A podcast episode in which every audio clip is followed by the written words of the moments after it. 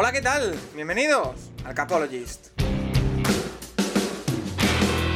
Where I come from isn't all that great. My automobile is a piece of crap. My fashion sense is a little whack, and my friends are just as screwy as me. I didn't go to boarding schools. Preppy girls never looked at me. Why should they? I ain't nobody got nothing in my pocket.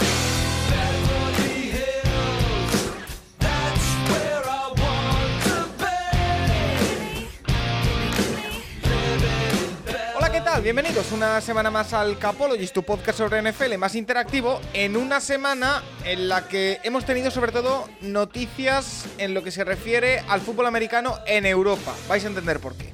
Vamos a hablar de NFL, evidentemente. Toca hacer, de hecho, el Power Ranking después del draft y la agencia libre. Un poquito cómo queda en esta offseason para nosotros, la, clasificación de los equipos de la NFL. Pero es que además, esta semana ha explotado por partida doble la actualidad del fútbol americano en, nuestro país. Así que vamos a, también a, aprovechar este momento de un poquito más de desierto informativo, aunque hay cosas de las que hablar. ¿eh? Por ejemplo, hay que hablar de JJ Arcega Whiteside una semana más, que ha firmado con los Atlanta Falcons. También tenemos que recordar la figura de uno de los grandes jugadores de, la historia, como es Jim Brown, que ha fallecido a los 87 años. Pero evidentemente vamos a hablar de lo de que Madrid va a tener un equipo de la LF el año que viene de los nuevos propietarios de los Dragons. Vamos a contar un poquito de, de, todo ello y por supuesto en un podcast que en el que vamos a responder vuestras preguntas y que tiene doble patrocinador, no uno, dos ya los conocéis. El primero, Jarro Café Barcelona, ya lo sabéis, ese lugar maravilloso, legendario, donde puedes eh, disfrutar de la mejor comida eh, americana. Rafa y yo lo sabemos eh, especialmente bien junto a, objetos de la historia, de la música, un lugar maravilloso ubicado en un lugar inmejorable como es la Plaza Cataluña y también por supuesto Stripes.es, la agencia de viajes que te lleva a ver todo el deporte norteamericano a Estados Unidos y que ya tiene, como sabéis, los tres viajes de la temporada 23-24 preparados. El primero de ellos, Chicago, Green Bay, Cleveland, del 28 de octubre al 7 de noviembre. Ya os podéis apuntar, ya está todo listo, todo preparado. Ya somos unas 12 personas eh, preparadas para, ese viaje. Hay hasta 20 plazas disponibles, así que os podéis informar en la página web de, Stripes. También el otro viaje, costa este, con Buffalo, Toronto, eh, toda esa, esa, zona maravillosa en la que también se va a poder ver eh, mucho fútbol americano y evidentemente también la Super Bowl de Las Vegas en las que, en las que ya os podéis preinscribir a ese viaje. Stripes.es es su web, arroba Trips sus redes sociales, así que ya está todo listo y todo preparado. Rafa Cervera, arroba Rafa Cervera 22 en Twitter. ¿Qué tal? Muy buenas. Muy buenas, Paco, disculpa, ¿eh? con un poco de retraso, delay of game. Este, ya sé que tenemos que hablar de muchísimas cosas, eh, pero yo me quería centrar para iniciar en eso que comentabas del Jarro Café. Yo creo que se vienen cosas muy interesantes. ¿eh? Para nuestros oyentes no las vamos a desvelar, como se suele decir, como dicen los tópicos ahora, pero yo le diría a los seguidores y a los oyentes del Capologist que estén muy atentos. Sí, también pueden estar atentos, por cierto, ya que estamos haciendo todo este tipo de, anuncios en, este momento, que sigue abierta la encuesta de satisfacción del programa para, que nos ayudéis también un poquito a mejorar y que os gusta y que no, y que creéis eh, que podemos incorporar a la parrilla y al programa. Porque una de las preguntas es, ¿qué formato te gustaría que incorporásemos de cara a la temporada que viene? O, a la temporada que, se incorpora, si es que cabe algún otro formato. Así que eh, la dejamos en nuestro perfil de, Twitter, que lo retuitearemos para que esté bien arriba, y ahí nos podéis ayudar, que es una encuesta eh, muy, muy breve. Eh, Nacho Cervera, arroba Nacho Cervera 6 en Twitter, ¿qué tal? Muy buenas. Muy buenas, aquí ya una semana más, mitad de mayo, un poco me has pasado, y, y bueno, han pasado más cosas fuera de la NFL que en la NFL, pero bueno, también están propietarios reuniéndose, cambiando normas, algunas con, con sentido y otras sin. Y, bueno, vamos a ver Vamos a hablar de ello. Hablaremos de, todo ello, pero sobre todo yo creo que en esta primera parte de actualidad también tenemos que hablar, por ejemplo, de que Tom Brady es nuevo accionista minoritario de los Raiders. Pero bueno, eso lo hablaremos ahora. Pero eh, como decíamos en la, introducción, el tema de Madrid con un equipo nuevo de la ELF el año que viene, en 2024 presumiblemente, y los Barcelona Dragons cambiando de eh, dueño o de una gran parte de su accionariado en esta misma semana, ha sido noticia y también lo vamos a hablar. Santiago Tomás y arroba Tomás y Santiago en Twitter. ¿Qué tal? Muy buenas. Muy buenas. Pues la verdad es que semana, semana intensa, no voy a negarlo, semana muy intensa, muchas noticias, mucha información, muchas cosas todavía por definir. Pero sin lugar a dudas ha sido una semana muy divertida, muy noticiable y veremos qué es lo que ocurre esta semana que también puede ser divertida cuanto menos. Vamos a empezar por ahí, si te parece, Tomás, y te pregunto a ti que eres el mayor experto que tenemos aquí en la ELF. Porque esta semana, Tomás, ha habido dos anuncios. El primero, eh, nos cayó el rumor a final de la semana pasada y se confirmó el viernes, que es que Madrid tendrá un equipo eh, en la European League of Football en el año 2024 y a partir de ahí un proyecto nuevo, paralelo al de los Barcelona Dragons y que se incorpora a, esta liga que, sigue expandiendo su, territorio. Y por otra parte, otro que nos ha sorprendido más, que ha sido eh, el anuncio que han hecho hoy mismo los Barcelona Dragons eh, de que van a tener nuevo propietario. El 60% del conjunto de, de, los Dragons ha sido vendido a un grupo inversor entre los que figura, una persona de las que está dentro de ese grupo, es Malcolm Smith, antiguo o ex MVP de la Super Bowl con los Seattle Seahawks. Eh, sí, ha sido, ha sido muy caótico. Quiero decir, por un primer momento, lo de Madrid sin nombre todavía. Que bueno, era una noticia que se había, había habido rumores los últimos años de que había habido una propuesta en Madrid, de que había habido una propuesta en Mallorca. No fructiferó, nada de eso. Parecía todo que iba a ir solo una franquicia en España por cantidad de jugadores que tenemos en esta nación que puedan jugar. Finalmente decían que sea dos.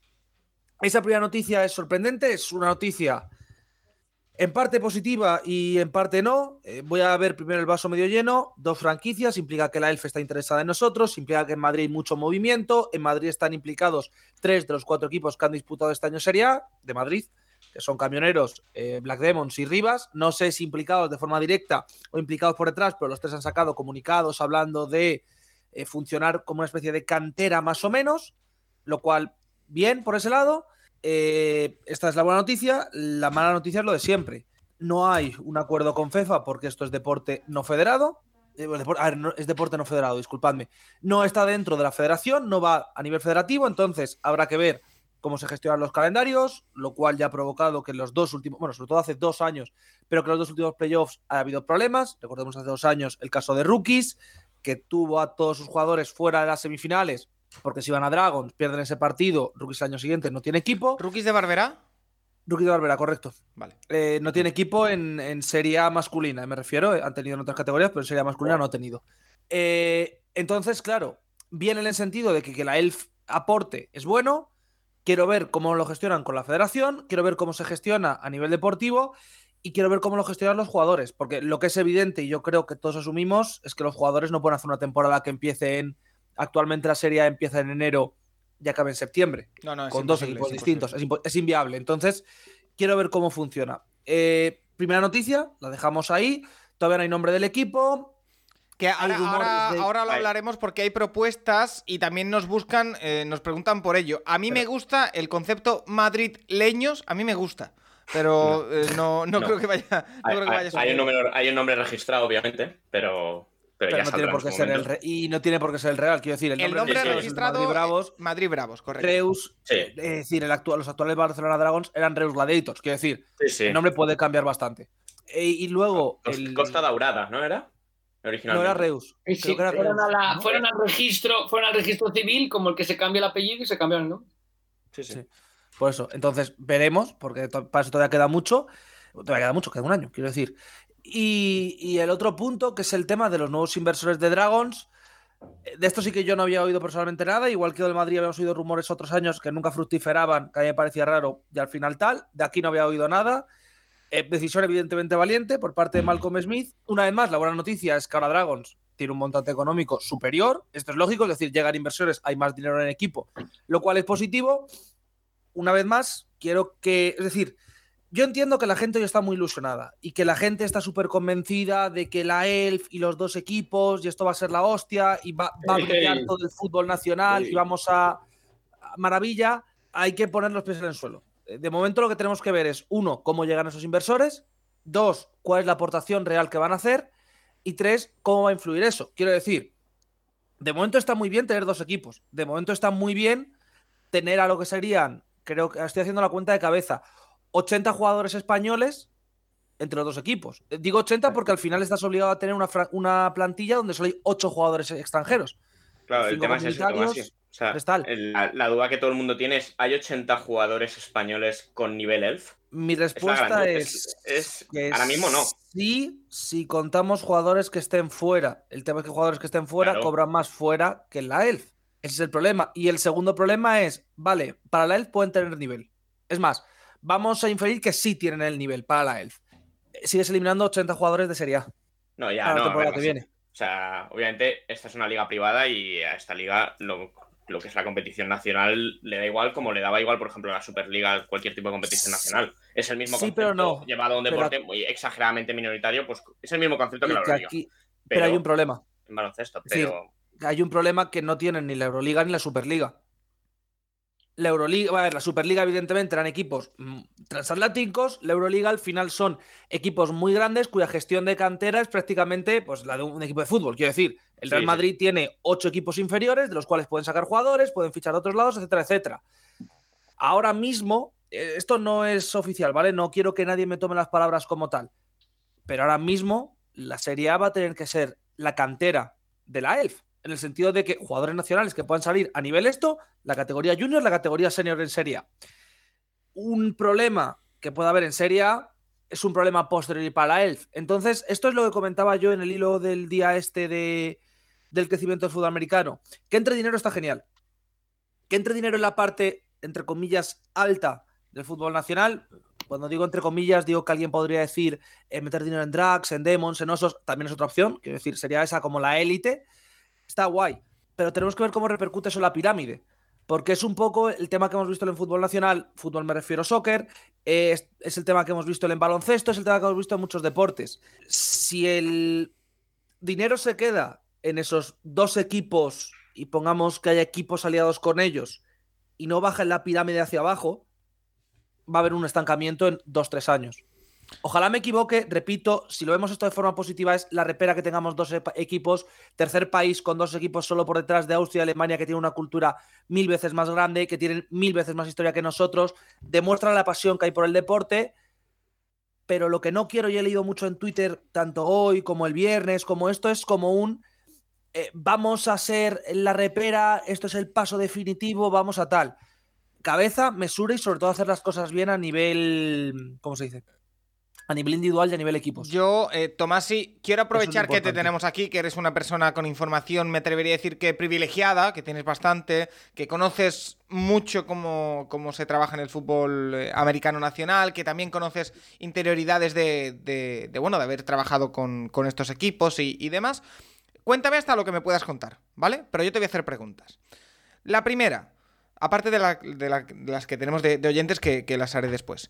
La primera es, dentro de toda esta estructura que se presenta el pasado viernes de- del equipo de Madrid, que no tiene nombre, que los vamos a catalogar por ahora, porque es un nombre registrado pero no oficial, Madrid Bravos, eh, sale la figura de una persona que la ELF misma en su perfil de Twitter la promulga como la persona que ha llevado el equipo a Madrid o la que quiere eh, llevar el fútbol americano en esta liga a Madrid.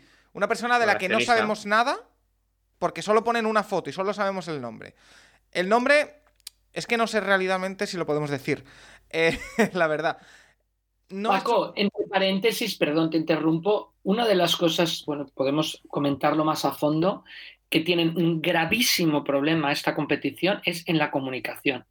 Ah, Si no son transparentes, si no comunican lo que deben comunicar, ¿cómo nos vamos a enterar eso, no? De quién es el personaje aquel que parecía que había salido una novela de, de, de Capone, ¿no? De amigo de Capone en Chicago, yo quién sé quién sea, ¿sabes? No sé. Peaky, Blind- Peaky Blinders. Peaky Blinders, es, exacto. es- es, eh, en ese plan de, oye, te ponemos la foto de esta persona, que a mí me parece maravilloso. Eh, pero bueno, sí, lo voy a decir. No, a mí- y y no, y a si- mí no me parece maravilloso. no, no, o sea, quiero decir que que, que, que- que anuncies a esta persona me parece bien, pero No, que la persona sea así, pero, pero tendrían que sacar cualquier, cualquier institución Eso es. comunicaría el nombre de la persona, A qué se se dedica, dedica, por qué efectivamente. tiene un interés, etcétera. Pero bueno, a lo, a lo que voy, que no me vaya de la, de la pregunta. Eh, lo voy a decir el nombre y si tengo algún problema responderé ante ello. Eh, según en Force de Reddit y, y diversos chats que hemos recibido, su nombre es Jaime Martín Lostao, ¿vale? Y es una persona que yo personalmente, Tomasi, no la conocía, no conocía su nombre, no Non- conocía su relación con el non fútbol fútbol. americano. non-football related. Por, por ende, por ende, está, no esto, esto genera, o al, al menos a mí me generaría cierta preocupación a la hora de. Estás creando un equipo de fútbol eh, americano en una liga Vale, europea. En eso, a, a eso puedo responder. Hasta donde sé esta persona, tú has dicho el nombre, honestamente yo no lo sé, es decir, aquí sí que me pierdo. Simplemente sería una especie de accionista mayoritario, cabeza visible, nombre que le queramos dar. O sea, Eh, la que, gente eh, que va a estar como por conocer- general manager y demás va a ser gente relacionada con el fútbol americano nacional. que todavía no está decidida o que todavía no ha Con querido algunos, salir. con algunos de los equipos de Madrid, ¿no? Ah, eh, hasta donde yo sé, hasta donde yo sé, repito, esto puede cambiar, esto no es seguro. Creo que no va a ser nadie que esté actualmente en alguno de los equipos de Madrid, Ajá. creo, Vale. pero sí que creo que es alguien relacionado con el fútbol americano nacional, que ha estado implicado y que ha estado años. Es decir, creo que no va a ser alguien que venga a este, a este mundillo, entre comillas, de, de primeras. Y después, eh, también quiero aclarar que nuestra idea, Tomás, y tú lo sabes, es dentro de un par de semanas, cuando tengamos las ideas más claras y justo antes de que comience la temporada de la ELF, hacer una intrahistoria y yo creo que en esa previa de la temporada podemos profundizar más, ir más al tema reflexivo, filosófico incluso, de toda esta cuestión de tanto de Madrid como de Barcelona. Pero mi segunda pregunta es, este grupo inversor norteamericano en el que está una persona importante dentro del mundo NFL, o bueno, una, una persona que ha ganado una Super Bowl y que es MVP de una Super Bowl, que, que no es cualquier cosa, que no es Tom Brady, pero que bueno, que es una persona importante en, en- en el panorama NFL. Sinceramente, ¿vale? Y, y no quiero que se me tome a mal esta pregunta. ¿Por qué vienen a los Barcelona Dragons? A ver, eh, esto es op- opinión personal. ¿Vale? Creo que es evidente que hay un interés por parte de ciertos miembros de la liga, y cuando digo ciertos miembros, digo gente relevante, en colocarse bien en otros países. Entiendo que la NFL está haciendo una expansión internacional, una expansión internacional muy importante, y España no es un sitio prioritario, pero España es un sitio interesante. Barcelona es una ciudad muy tocha, y cuando digo muy tocha, digo muy, tocha, igual que Madrid, donde hay muchas infraestructuras, mucha gente, y hay muchas oportunidades de negocio. Esto llevaría a otros debates en los cuales no quiero entrar a nivel político, pero las dos ciudades son dos ciudades que son vistas como dos ciudades donde se invierte Ajá. bien. Por tanto, venir aquí, yo creo que es una oportunidad bastante seria de hacer un foothold en Europa importante. Obviamente, en el fútbol americano, si eres alguien de fútbol americano, pues es más fácil. Y obviamente, el nombre de Dragons, una serie de debates sobre que- que no son los antiguos, etcétera, etcétera, es un nombre que en Estados Unidos se conoce y que aquí se conoce. Por tanto, es muy tarjeteable. A mí me parece que por eso invierten. Y creo además que hay gente dentro del equipo que tenía contactos con eso, con ese grupo inversor, lo cual me parece totalmente razonable, y que le hayan podido tirar el hilo para llevarlo. Es decir, me parece lógico y me parece que es un funcionamiento más o menos normal.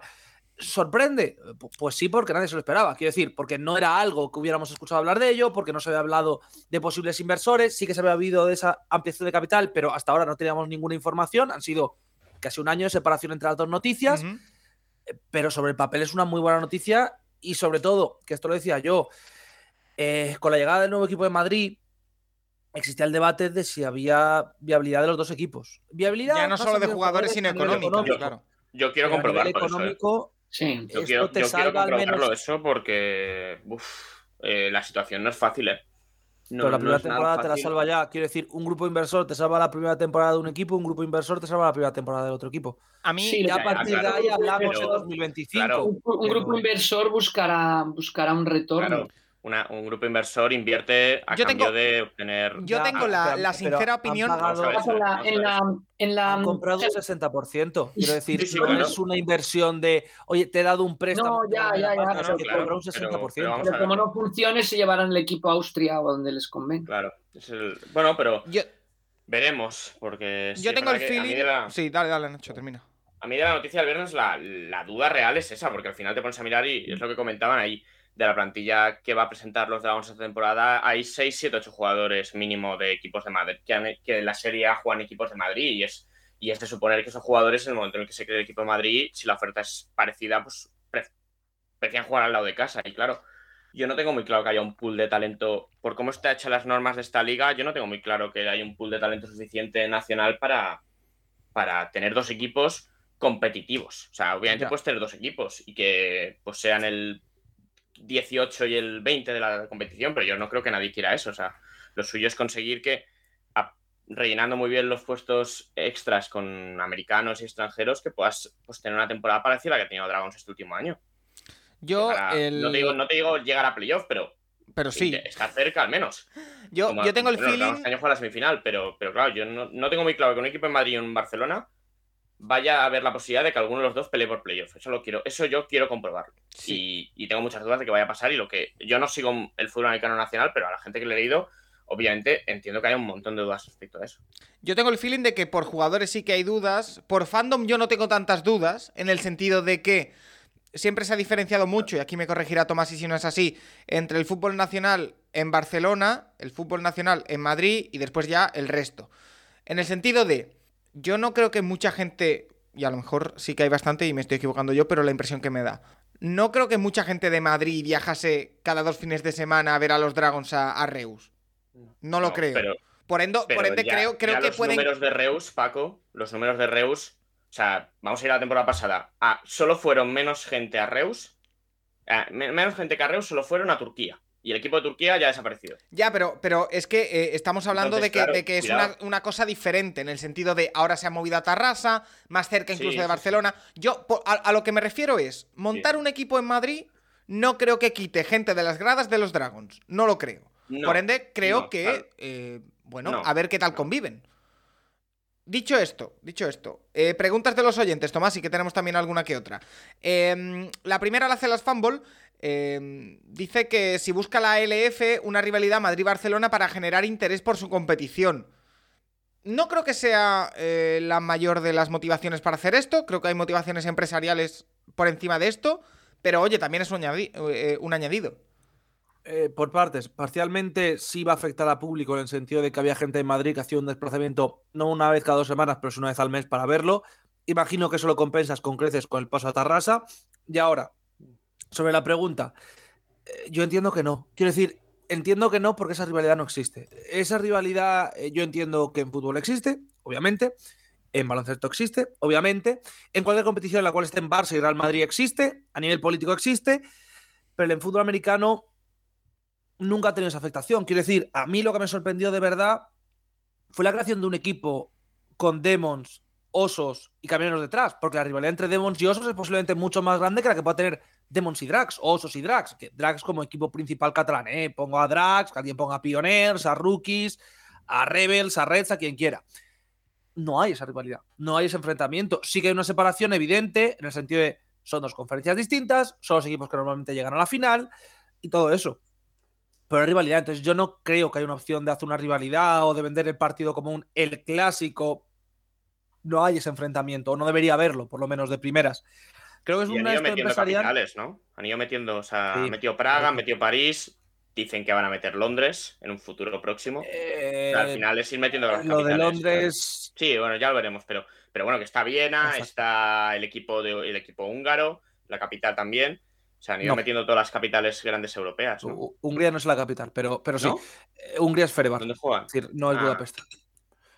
Eh, pero a lo que voy, sí, quieren meter ciudades grandes, por razones obvias. Ciudades grandes, más impacto, más gente puede ir a los estadios, etcétera, etcétera. Yo creo que es una, cuesta- una cosa empresarial, que no es una cosa de rivalidad Madrid-Barça, porque es que esa rivalidad, más allá de en ciertos deportes, yo creo que no se traslada bien y que no funcionaría. Entonces, para mí es absurda prácticamente. Así Vale. que, por mi parte, creo que no hay un Madrid-Barça detrás. Eh, más preguntas. Sebe84 y Sergio García Cesteiro nos preguntan por el nombre del equipo. Lo que decimos, hay un nombre registrado que es Madrid Bravos, Tomasi. Eso es lo que sabemos. A partir de ahí, si lo van a utilizar o no, no se sabe. Por ahora, el perfil de Twitter, si no me equivoco, es Madrid EFL Team. Eh, o sea Igual que... fue el de París, antes de llamarse Mosqueteros. O sea que no lo, no lo sabemos. ¿Alguna propuesta? ¿Alguna, ¿Algún nombre que os guste más? Yo lo de madrileños, más allá de la broma, a mí me, me resultaría pegadizo. Pero sé que no va a ser. Eh, ¿algún, ¿Alguna propuesta, Tomás, y algo que te hayas enterado? No, no se me dan bien los nombres, honestamente. Sé que en Reddit han sacado un esto de propuestas de la gente y algún nombre que es absolutamente desquiciante. ¿Cómo hay algún cuál? nombre que. eh, Real Madrid, eh, Madrid Plaza Mayors. ¿Por qué con- de ser? No lo sé. Eh, Madrid El Toros. No sé Madre por qué él, pero Madrid, el Toros, que por cierto, si fuera Madrid Toros, habría otro duelo de gala, así que por favor no. Eh, no lo sé, honestamente. Imagino que sea algún nombre, pues, Bravos, no me sorprendería. Los También galácticos. Lido Galácticos, que ni de coña. Como en cualquier liga de barrio, ¿eh? que siempre hay un equipo son los galácticos. No, Eh, No, sí, el, Gigantes, el Valentinaicos se va a llamar. Gigantes con la cantidad de memes que se harían con Gerard Romero. Se le ponen gigantes. eh, No, y- no lo sé, honestamente. Al final Madrid tiene muchos equipos que han tenido nombre, pero no creo que usen ninguno de esos nombres porque nunca han sido a nivel internacional. Entonces, imagino que no, eh, por poner el ejemplo de aquí, un equipo que es muy conocido, del cual hablan todas las viejas leyendas del deporte, no creo que haya un Madrid Panteras otra vez, por ejemplo. Uy, Entonces, interesante. no sé muy bien el nombre. Los Panteras han sido el equipo histórico de Madrid Por durante eso. mucho tiempo, Sí, sí, sí. como toros, como camioneros. Eh, imagino que será un nombre nuevo. No, no sé cuál puede ser, honestamente. Y la última pregunta que tenemos es de Fran Devi, eh, que en esta pregunta yo ya te aviso, Tomasi, que vas a responder tú y yo no voy a decir nada, ¿vale? Porque ya me veo los memes después que me van a generar. Dice, ante las dos noticias, eh, que ya hemos comentado, lo de Madrid y lo de Barcelona, ¿creéis que servirá como caldo de cultivo para la estabilización y difusión del deporte a la espera de la llegada de la NFL a España? Eh, tú medio lo has comentado ya, pero no sé si tienes algo más que, que decir. Sí, yo lo he hablado con, con ciertos amigos que son más optimistas que yo. Y lo que comentan mucho es que ellos ven el vaso medio lleno y yo el, medio- el vaso medio vacío. No voy a negarlo. Cualquiera que me haya escuchado en este podcast o en cualquiera sabe que yo no soy una persona que se deje llevar mucho por la ilusión en general. Sí. Eh, a ver, ¿puede ayudar a reforzar el deporte en el sentido de que más ojos se pongan en él? Obviamente sí. Son dos equipos a nivel na- internacional. Siempre vende más un partido fuera de España que un partido en España. Esto es evidente en cualquier competición porque siempre se asume que el partido fuera de España va a tener más nivel que el de dentro. Es lógico, quiero decir, competición continental superior a competición nacional. Pero si va a servir para establecerse, no lo sé, es lo que digo. Si hay un aumento de los equipos juniors, de los equipos de Serie A y por lo tanto tenemos un mayor pool de jugadores, sí. Si esto va a significar que saquemos a 80 jugadores de Serie A, les implantemos directamente en la ELF, ¿cómo van a solucionar esas 80 piezas? ¿Con gente de junior que suba?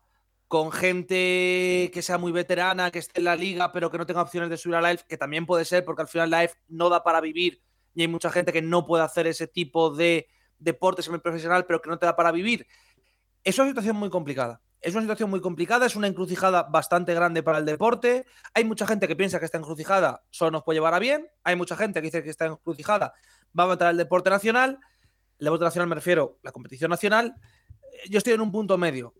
Creo que es un equilibrio muy difícil, que es un ecosistema muy complicado el que tiene el fútbol nacional ahora mismo y que todas las partes tienen que hacer mucho por, por entenderse. Es decir, sé que FEFA, por ejemplo, eh, porque en Italia es distinto porque hay una, hay una asociación y al final es como un equipo italiano. Pero sé que FEFA no puede eh, decir sí a todo la ELF porque no es una competición que dependa de ellos. Sé que la ELF no puede decir que sí a todo de FEFA porque no es una competición que los equipos españoles dependan de ellos. Es más, los tres equipos que han dicho que están a favor y que celebran la llegada de la nueva franquicia siguen siendo pertenecientes a FEFA. Ninguno de los tres va a dar el CIF para que juegue el equipo de Madrid. Pues entonces pasaría a ser un equipo no federado. Entonces, claro, son dos organizaciones y dos estamentos que se tienen que entender.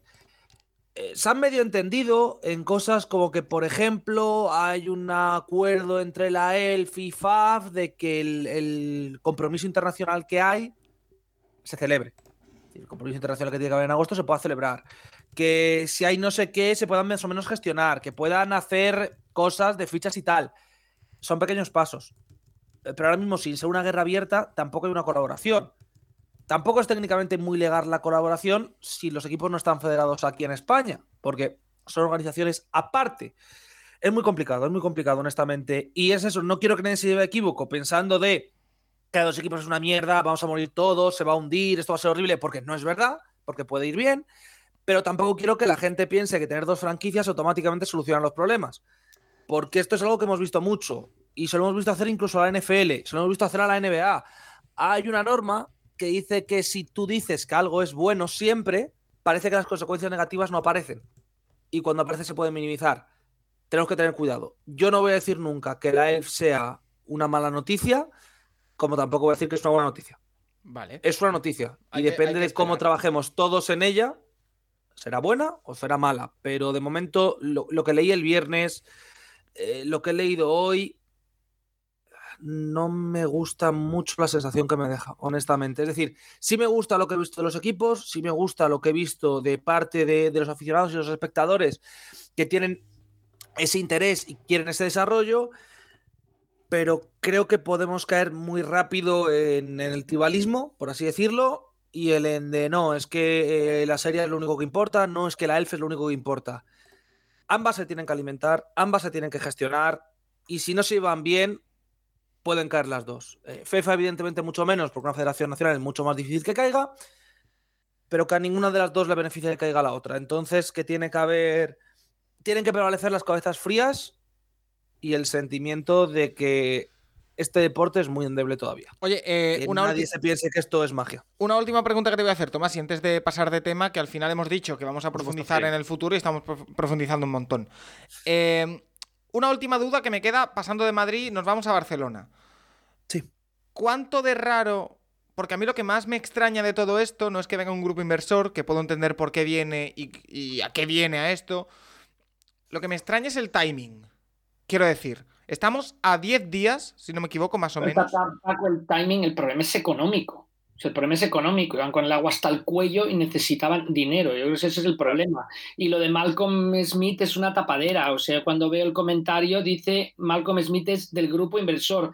Yo cuando vi la noticia por primera vez que la publica Christian Jeep Josh, eh, pensaba que jugadores del NFL se iban a implicar, que es lo que decía Sam Rutigliano, que en su momento podría salvar a, a la World League, a la NFL Europa, si jugadores de NFL dicen, mira, pues voy a ayudar a que el fútbol americano, pero no, este lo traen aquí dentro de un grupo inversor que lo que quiere es pasta y el grupo inversor pues pondrá pasta un año, pondrá pasta dos años, pero después buscará, buscará la ganancia. Entonces, el timing es ese, el timing es que van ahogados de pasta y, y que ahora me imagino que sí que podrán pagar entrenadores y todo esto, pero, pero esa es la razón, es clarísimo. Bueno, eh, lo dicho, en un par de semanas. La otra opción, sí.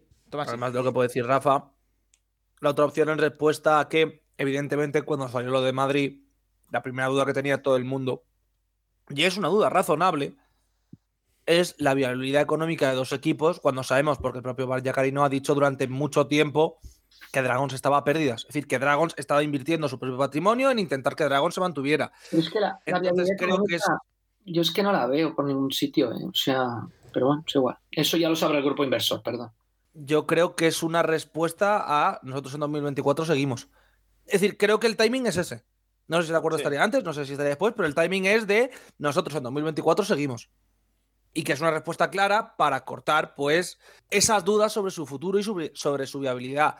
Que es muy importante, y esto que voy a decir yo es un pequeño esto, pero es que si tú te vas a un nuevo estadio más cerca de Barcelona, firmas a eh, Luis Jones y su agencia de marketing, que al final es una agencia relati- bueno, sí, relativamente, que es una agencia importante y tal, es decir, le estás dando cierto potencial. Si de repente las cinco primeras noticias que salen en la temporada es van a desaparecer, no van a volver a jugar y no tal, es un guantazo serio a nivel espectador y a nivel mercadotecnia. Ahora al menos tienes el esto de en 2024 siguen seguros, es decir, seguimos apoyando al equipo. Yo creo que es un poco mm, respuesta a la llamada de la ELF. Eh, y esto que voy a decir es opinión personal, a mí me resulta más curioso el otro timing que este timing. Porque ha salido un equipo de la ELF, que es el de Madrid. Eh, la rueda de- que- que creo que la gente no. Bueno, a ver, verla esto entera no, porque era larguísimo. Pero dicen que son mínimo 20 equipos el año que viene. ¿Cuán- y Con Madrid somos están- cuántos- 18. Si contamos que vuelva Rams, 19. Mínimo falta un equipo pero- más. Pero la no es- propuesta original. Espera, Rafa, ahora te dejo. La Sí. propuesta original hace dos años era 24 en 24. Para eso darían 5. Creo que no van a llegar al 24 en 24, ¿eh? Pero me sorprende que Sí. anuncies un equipo y los Es otros 2, 3, ninguna- 4 ninguna vas competición. durante la temporada. Ninguna competición puede meter seis equipos en un año. Ninguna. O sea, no, Ya no, lo es, no, es, Quiero lo- decirte- no, es, no es Lo lógico. No es lógico. O Yo no estoy de acuerdo, pero ya lo hicieron. Y No es lógico. una pregunta, Tomás, y que tú que sabes más de esto, ¿no, no es, esta liga no es como un pulso a las federaciones locales representadas cada uno a su manera? ¿eh?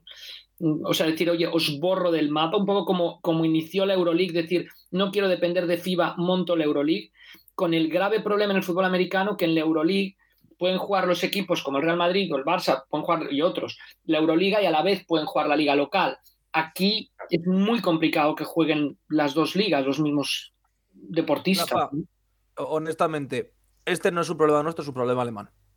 Ya, ya. Es decir, bueno. Eh, la, la creación de esta liga. El FIFA se siente agredida, obviamente. Sí, pero eh, FEFA, eh, lo, lo digo sin maldad hacia FEFA.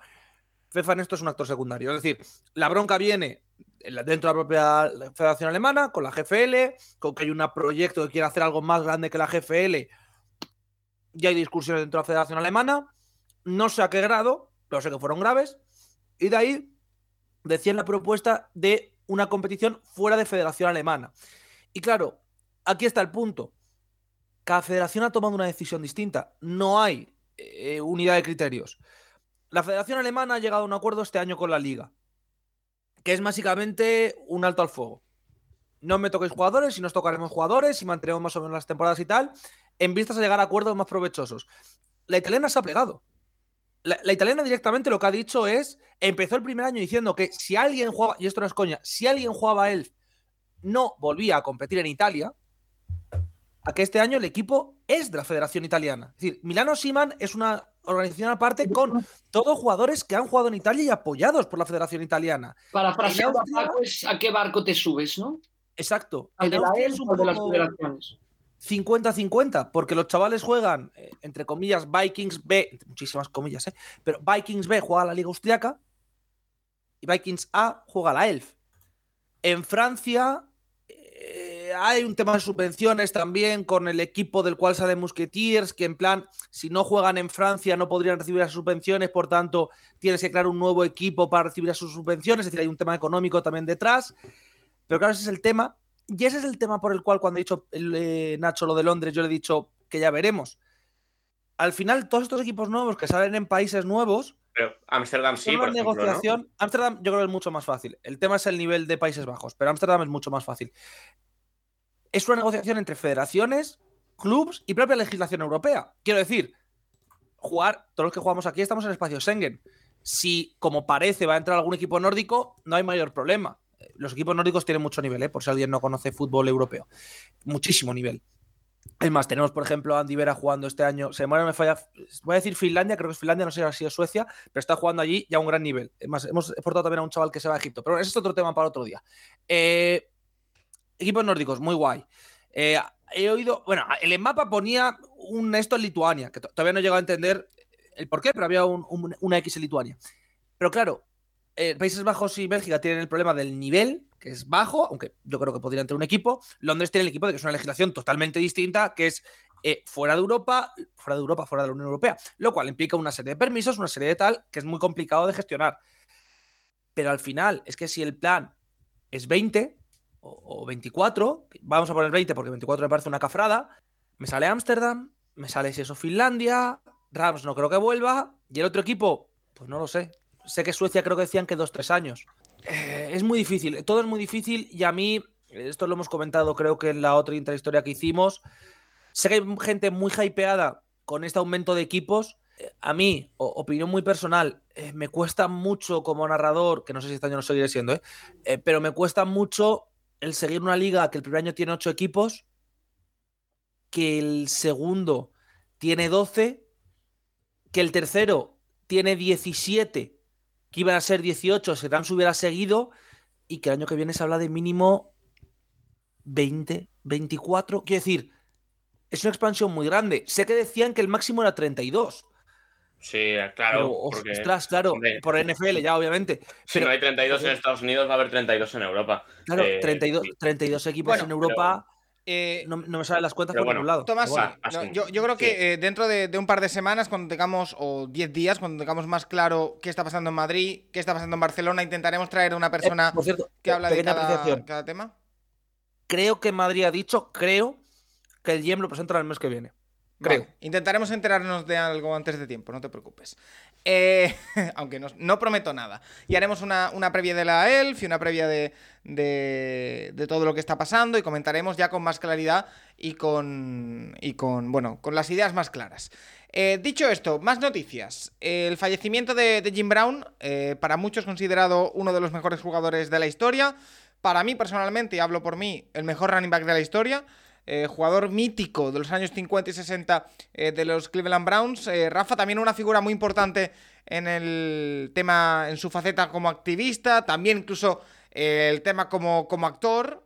O sea, una cosa, una persona muy notoria dentro de la sociedad estadounidense que fallecía este pasado día 18 de mayo a los 87 años. También puedo avanzar, ya que estamos en este verano, que vamos a hacer una intrahistoria especial dedicada hablando largo y tendido sobre Jim Brown.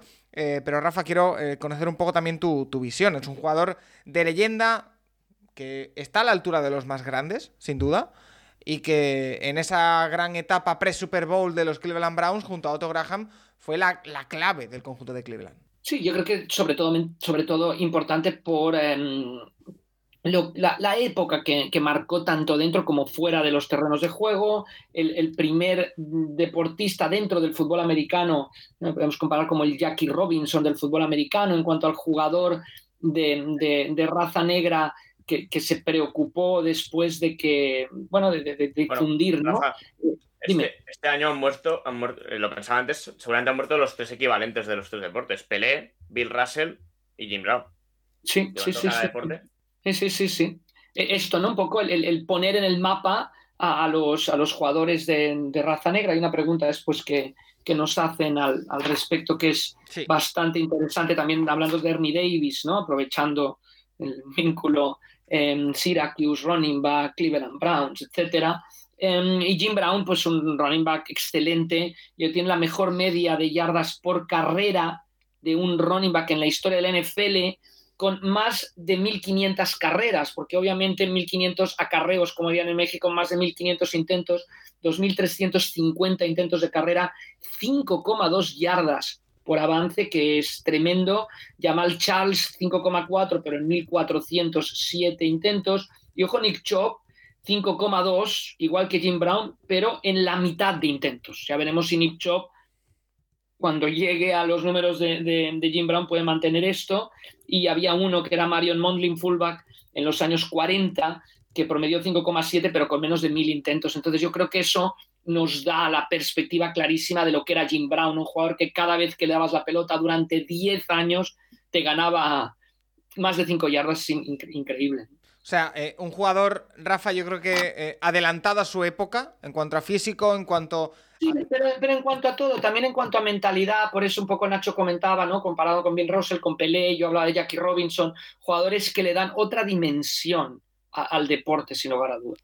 Bueno. Y, para hacerlo tienes que ser muy bueno en tu posición, obviamente. Tienes que ser un Pelé, un, Bill Robinson o un, o un Jim Brown, obviamente. De hecho, en 2010, en una lista de los, perdón, un Jackie Robinson, de los 100 mejores jugadores de la historia de la NFL, una lista publicada el 4 de noviembre de 2010. Eh, Jim Actor también, después, ¿no? Tuvo un recorrido bastante, bastante importante.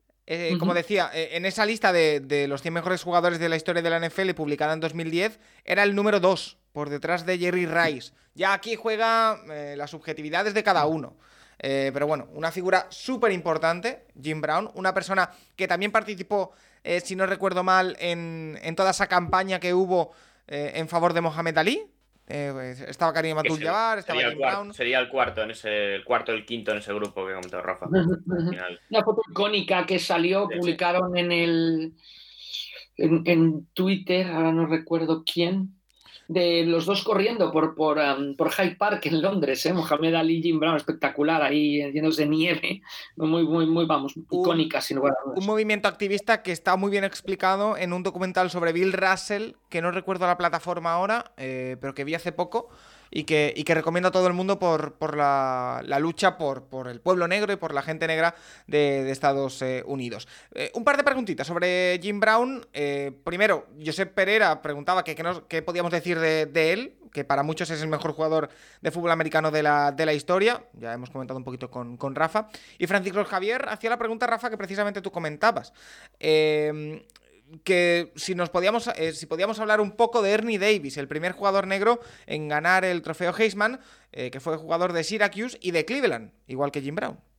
Sí, fue jugador de Cleveland, pero no jugó en Cleveland. Ernie Davis, primer eh, hombre de raza negra en, ganar el trofeo Heisman en 1961. Recomiendo muchísimo la película The Express, que no suele el expreso, que no suele salir ¿no? entre las recomendadas de fútbol americano. Muy buena película em, sobre la vida de, Ernie Davis. Em, fue el primer eh, jugador seleccionado en el draft de 1962, que curiosamente se hizo en diciembre de 1961, el draft de 1962. Lo draftearon los Washington Redskins. Lo que pasa es que lo draftearon porque tenía la primera selección, pero George Preston Marshall, el, propietario en ese momento de los Redskins era conocido por racista, o después fue conocido porque era racista, y enseguida lo cambió a, a Cleveland, lo traspasó a Cleveland antes de que fuera miembro de los, de los Redskins, pero justo ya en el último partido, en el partido All-Star de College, de aquella época, después del partido, se le detectó una leucemia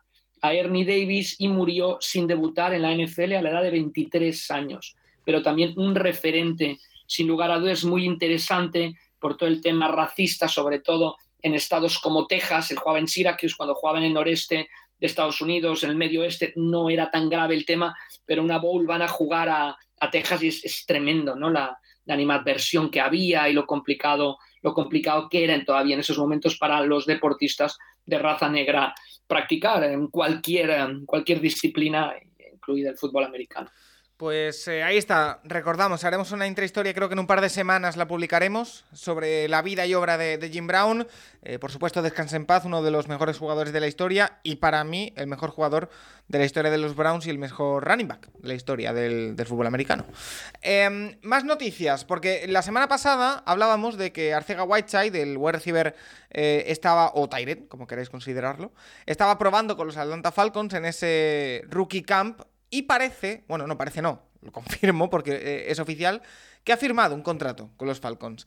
Evidentemente, y para bajar un poquito el suflé porque todos estamos muy contentos. Es un contrato que no garantiza nada, lo único que garantiza es que va a poder seguir peleando por el puesto hasta principio de temporada, o bueno, en ese proceso. Eh, sí, bueno, veremos más o menos. Pero... Eh, pero bueno, ya es un paso y le mantiene dentro de lo que tú has dicho, Nacho, en, el foro interno. Lo que has dicho es que le mantiene un poquito dentro del mundillo NFL, que ya es algo que, celebramos. Nacho Rodríguez y Francisco Javier eh, nos preguntan por ello. Nos dice eh, Nacho que qué opinan o qué opinamos de la llegada de JJ Arcega Whiteside a los Falcons y si creemos que puede hacer roster. Y Francisco Javier también nos pregunta que está muy contento por, por nuestro paisano y que qué debemos esperar de él esta temporada. A ver, tampoco nos podemos poner aquí a hacer camisas de once barras, Nacho, pero sí que podemos afirmar que Atlanta Falcons es un equipo que a priori va bastante corto de receptores. Eso lo podemos afirmar, creo, no es ningún, ningún secreto. Tienen y que, 12 ahora mismo en plantilla, contando a Cega, pero obviamente. Pero no, no de una calidad.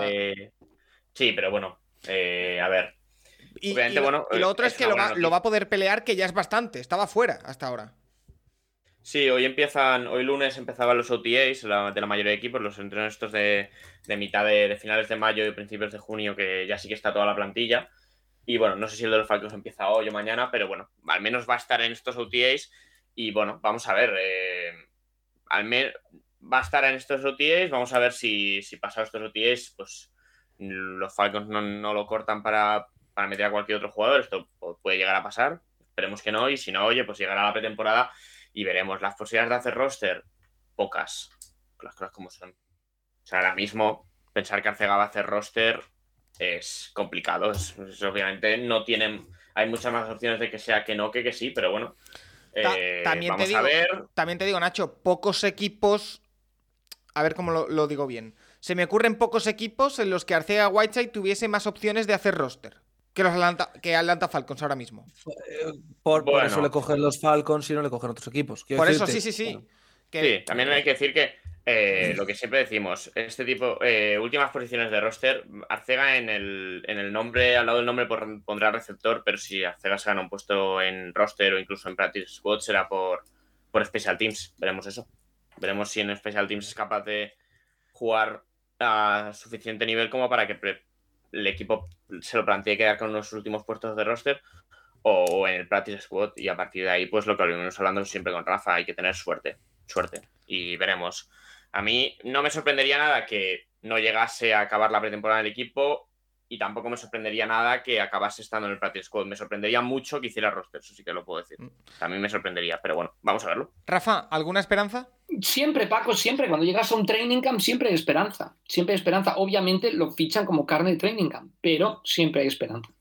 Tomás, sí, ¿alguna esperanza? Yo creo, Paco, completando un poco lo que me decías, es, eh, comentábamos con Nacho antes de empezar el podcast que aquí es donde le iría muy bien alguna liga, ¿no? Donde de estilo la XFL, tal, donde se le pudiera ver una acción, etcétera. Obviamente es paso a paso, ahora le toca esto. Si no consigue esto y lo quiere seguir intentando, yo creo que ir a una de estas ligas para que lo vieran en, juego y viera la mejora en juego. Obviamente se va a ver en training camp, pero no, no es lo mismo. Pero bueno, la, mayor de las suertes, obviamente, le deseamos desde aquí. Sin duda, eh, estaremos muy pendientes, porque evidentemente yo personalmente, y creo que vosotros también, y, la mayoría de, todos nosotros, queremos ver a Arcega Whiteside jugando en la NFL, queremos verle haciéndolo lo mejor posible y que, tenga suerte, por supuesto, con los Atlanta Falcons. Última noticia, antes de irnos con, preguntas de, los oyentes y con el Power Ranking, que lo tenemos que hacer al final. Eh, una noticia que ha salido hace poco, Nacho, y es que eh, Tom Brady se convierte o se va a convertir, tiene que todavía eh, pasar el filtro de los eh, propietarios en accionista. en, según la noticia que leído minoritario, Para accionista minoritario, a, la gente de otros equipos le da igual quién sea. Bueno, la, noticia implica que tiene que pasar el filtro de, los propietarios, ¿eh? pero bueno, total. Que, se va... el, de Mar, el, de, el de Mar Davis tendrá que pasar. Se va a convertir en accionista minoritario de los Raiders. Sí, ya es, ya es accionista minoritario del equipo de baloncesto femenino de, Las Vegas también. Así que bueno, parece que está ahí invirtiendo en, los equipos de Las Vegas. Veremos si también cuando lleguen los Athletics ahí también invierte. Pero bueno, Tom Brady ha ganado mucho dinero como jugando a fútbol americano, ha ganado mucho dinero haciendo publicidad y pues ahora obviamente va a invertir. Va a invertir y bueno, ya se dijo que con temas de criptos y demás perdió bastante dinero el año pasado y y bueno, va a querer recuperar también parte de eso y bueno, oye, eh, accionista en un equipo de fútbol americano, pues oye.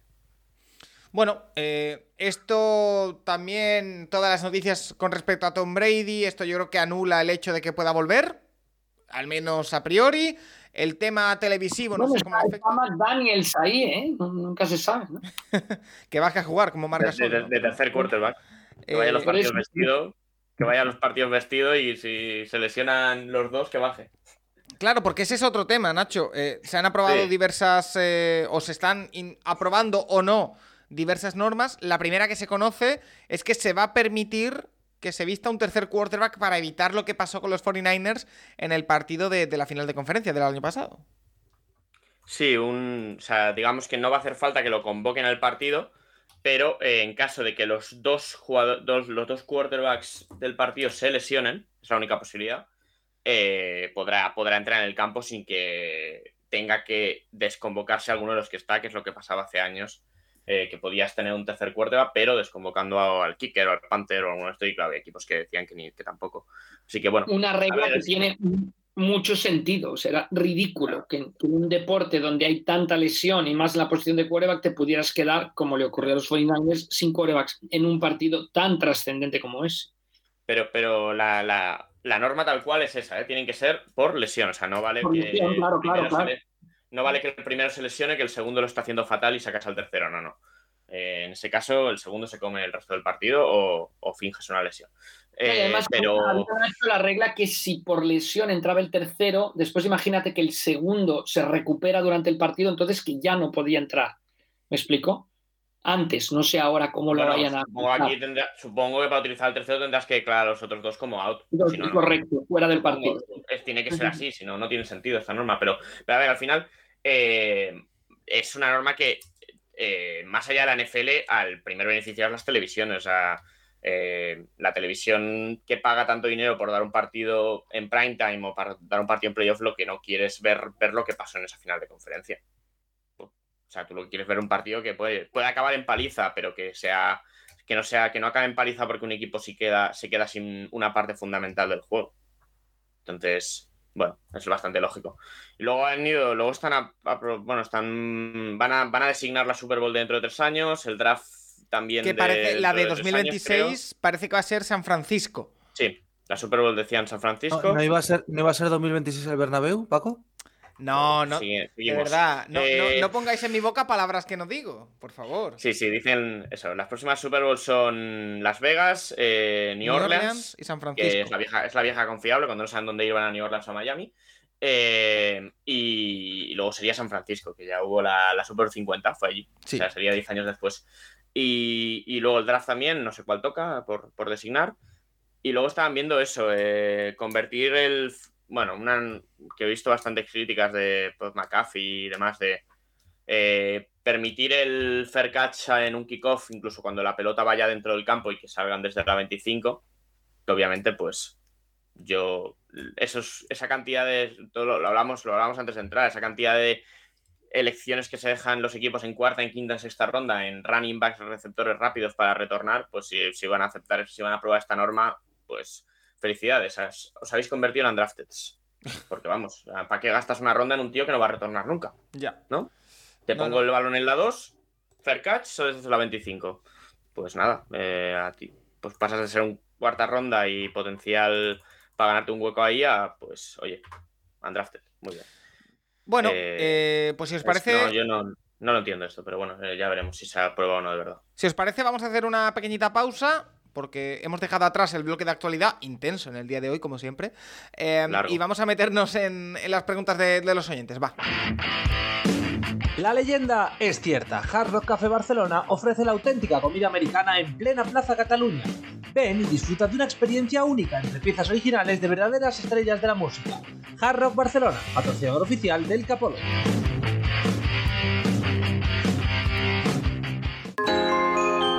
¿Quieres vivir el deporte americano en primera persona? Entra en stripes.es y descubre un mundo de posibilidades.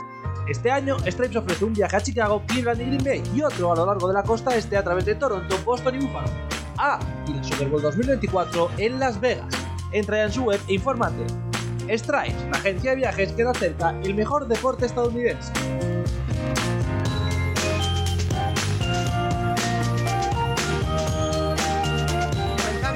Por lo que tenemos por delante. eh, bastante por delante. Pero bueno, lo comentamos. Carlos nos pregunta. eh, primero nos da las gracias por seguir grabando capítulos. Se lo agradecemos y le decimos e informamos a todo el mundo que vamos a seguir hasta el infinito. eh, y que nos pregunta que cuáles son los posibles o más importantes cortes que vamos a vivir el 1 de junio. ¿Hay algún rumor de alguno en concreto? Gracias. Nacho, aquí el que controla esto eres tú. Sí, ahora hablamos. Este año no hay casos tan claros. Está el caso de Andre Hopkins, que bueno, ya, ya el tío ni se corta. O sea, le, le preguntan en una entrevista con quién quiere jugar este año y dice Josh Allen. Bueno, allá. Oye, pero Él sigue teniendo- yo, yo tenía la impresión de que, de que había dicho que, que no, que al final se quedaban, ¿no? No.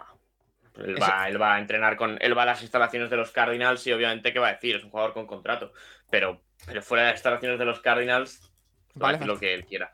Eh, no, a ver, da la sensación de que en Arizona no quieren pagarle a Andre Hopkins lo que, lo que tiene pendiente este año, no garantizado además por, por el equipo que van a tener. Es así. O sea, si se pueden ahorrar este año lo que cobra Andre Hopkins, que son en salario brut, en salario, en salario base son 20 19 millones y medio, si se lo pueden ahorrar, pues se lo van a ahorrar. Entonces, o, o alguien mandará una ronda por él a partir del día 1, o eh, acabará cortado y eso, pues los equipos de siempre. Kansas City, Buffalo, veremos alguno de estos. Pero, pero más allá de esto, es verdad, bueno, a ver qué pasa con Jamal Adams, a ver qué pasa con... eh, ahora mismo poco más, realmente. Habría que, tendría que repasar si hago algunos contratos, pero a mí son los, el nombre principal y el que va, el que va a tener nombres a partir de la semana que viene es de Andre Hopkins, realmente. A ver es qué el nombre, pasa. yo creo que no es el creo que nombre... pase, pero bueno, es que Derrick Henry, claro, acaba contrato, da igual hacerlo ahora o. O sea, realmente no hay, no hay necesidad. A ver, Dalvin Cook, también decían que a ver qué pasa con él. Son nombres a, esto- apuntar. ¿El mercado de running backs veteranos va cargado no? Lo siguiente y tenemos una pregunta sobre ello luego. Bueno, Eh, Americanadas eh, nos pregunta que si podemos dar un repaso a los agentes libres más importantes que quedan por firmar y que dónde se rumorea que pueden caer. Yo no sé tanto dónde pueden caer, creo que no hay demasiado rumor ahora mismo, pero sí voy a hacer un repaso de los nombres que a mí más me llaman la atención de lo que sigue disponible. Eh, ¿Vale? Aunque ahora se me acaba de ir la, la web. Eh, tenía por aquí a Jarvis Landry, por ejemplo, que era uno de los eh, receptores quizá eh, más llamativos de lo que, de lo que tenemos. También está Kenny Golladay, por ejemplo. Está, lo he visto antes, Kyle Rudolph Clowney. también anda por ahí. Rudolf. Bueno, Rudolf está casi retirado, ¿eh? pero como, Rudolf como, sí. Tyrants están él, Mercedes Luis y Jesse James. El resto, eh, Bueno, poca cosa. todavía jugadores. ¿Puedes decirme la edad de los tres jugadores, por favor? ¿30 y cuántos? ¿30 y cuántos y 30 y cuántos? Jesse James tiene 28. Mercedes Jesse James Luis. solo tiene 28 años. Sí. Sí, Mercedes James Luis joven, tiene güey. 38 y Kyle Rudolph 33. ¿Cómo? ¿Cómo?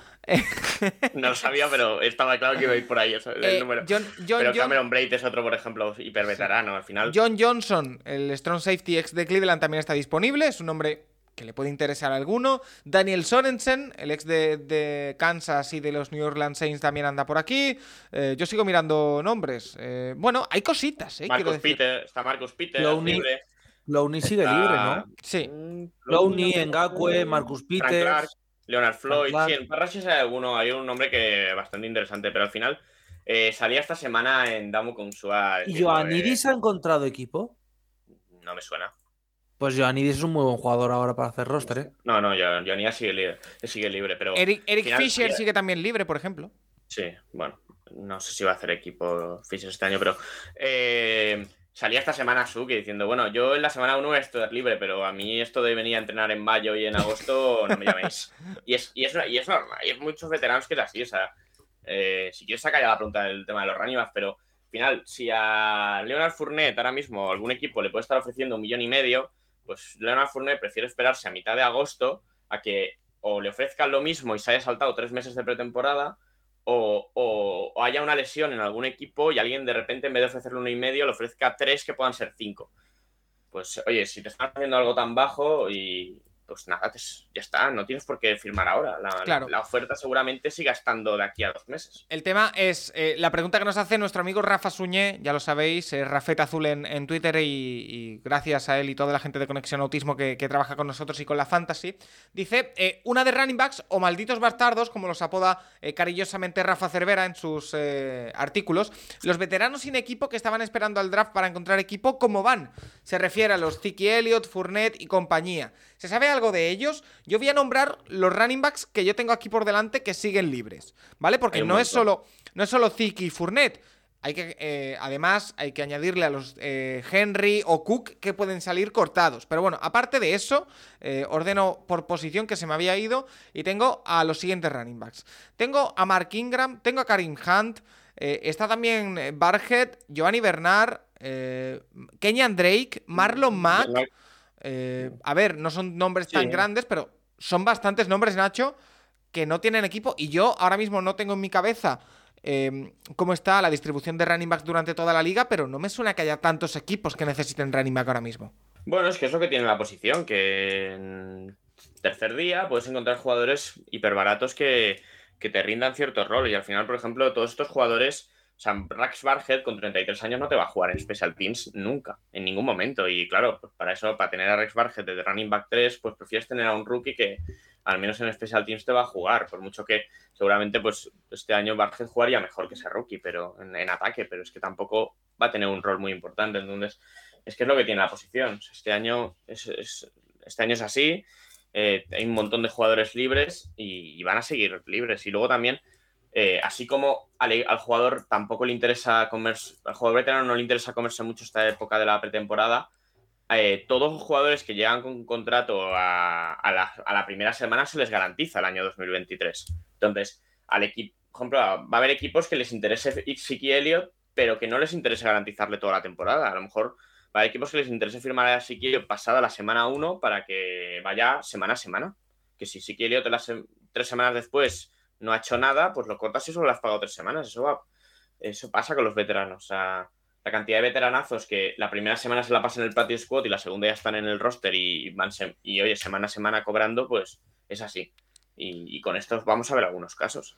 Oye, Eh, eh, Rafa, te hemos visto escribir ese artículo sobre los malditos bastar- bastardos, entre comillas. Eh, estamos viendo por delante de nosotros pasar, yo creo que eh, la decadencia de la, pos- de la posición de running back. ¿Lo hemos hablado alguna vez? No, no, de una no, generación. Yo creo que no sea la decadencia, Paco, yo creo que es más la adecuación, ¿no? La NFL adecuándose a lo que ofrece el mercado, al dinero, etcétera. Yo soy el primero que defiendo los running backs, sobre todo los que salen de college.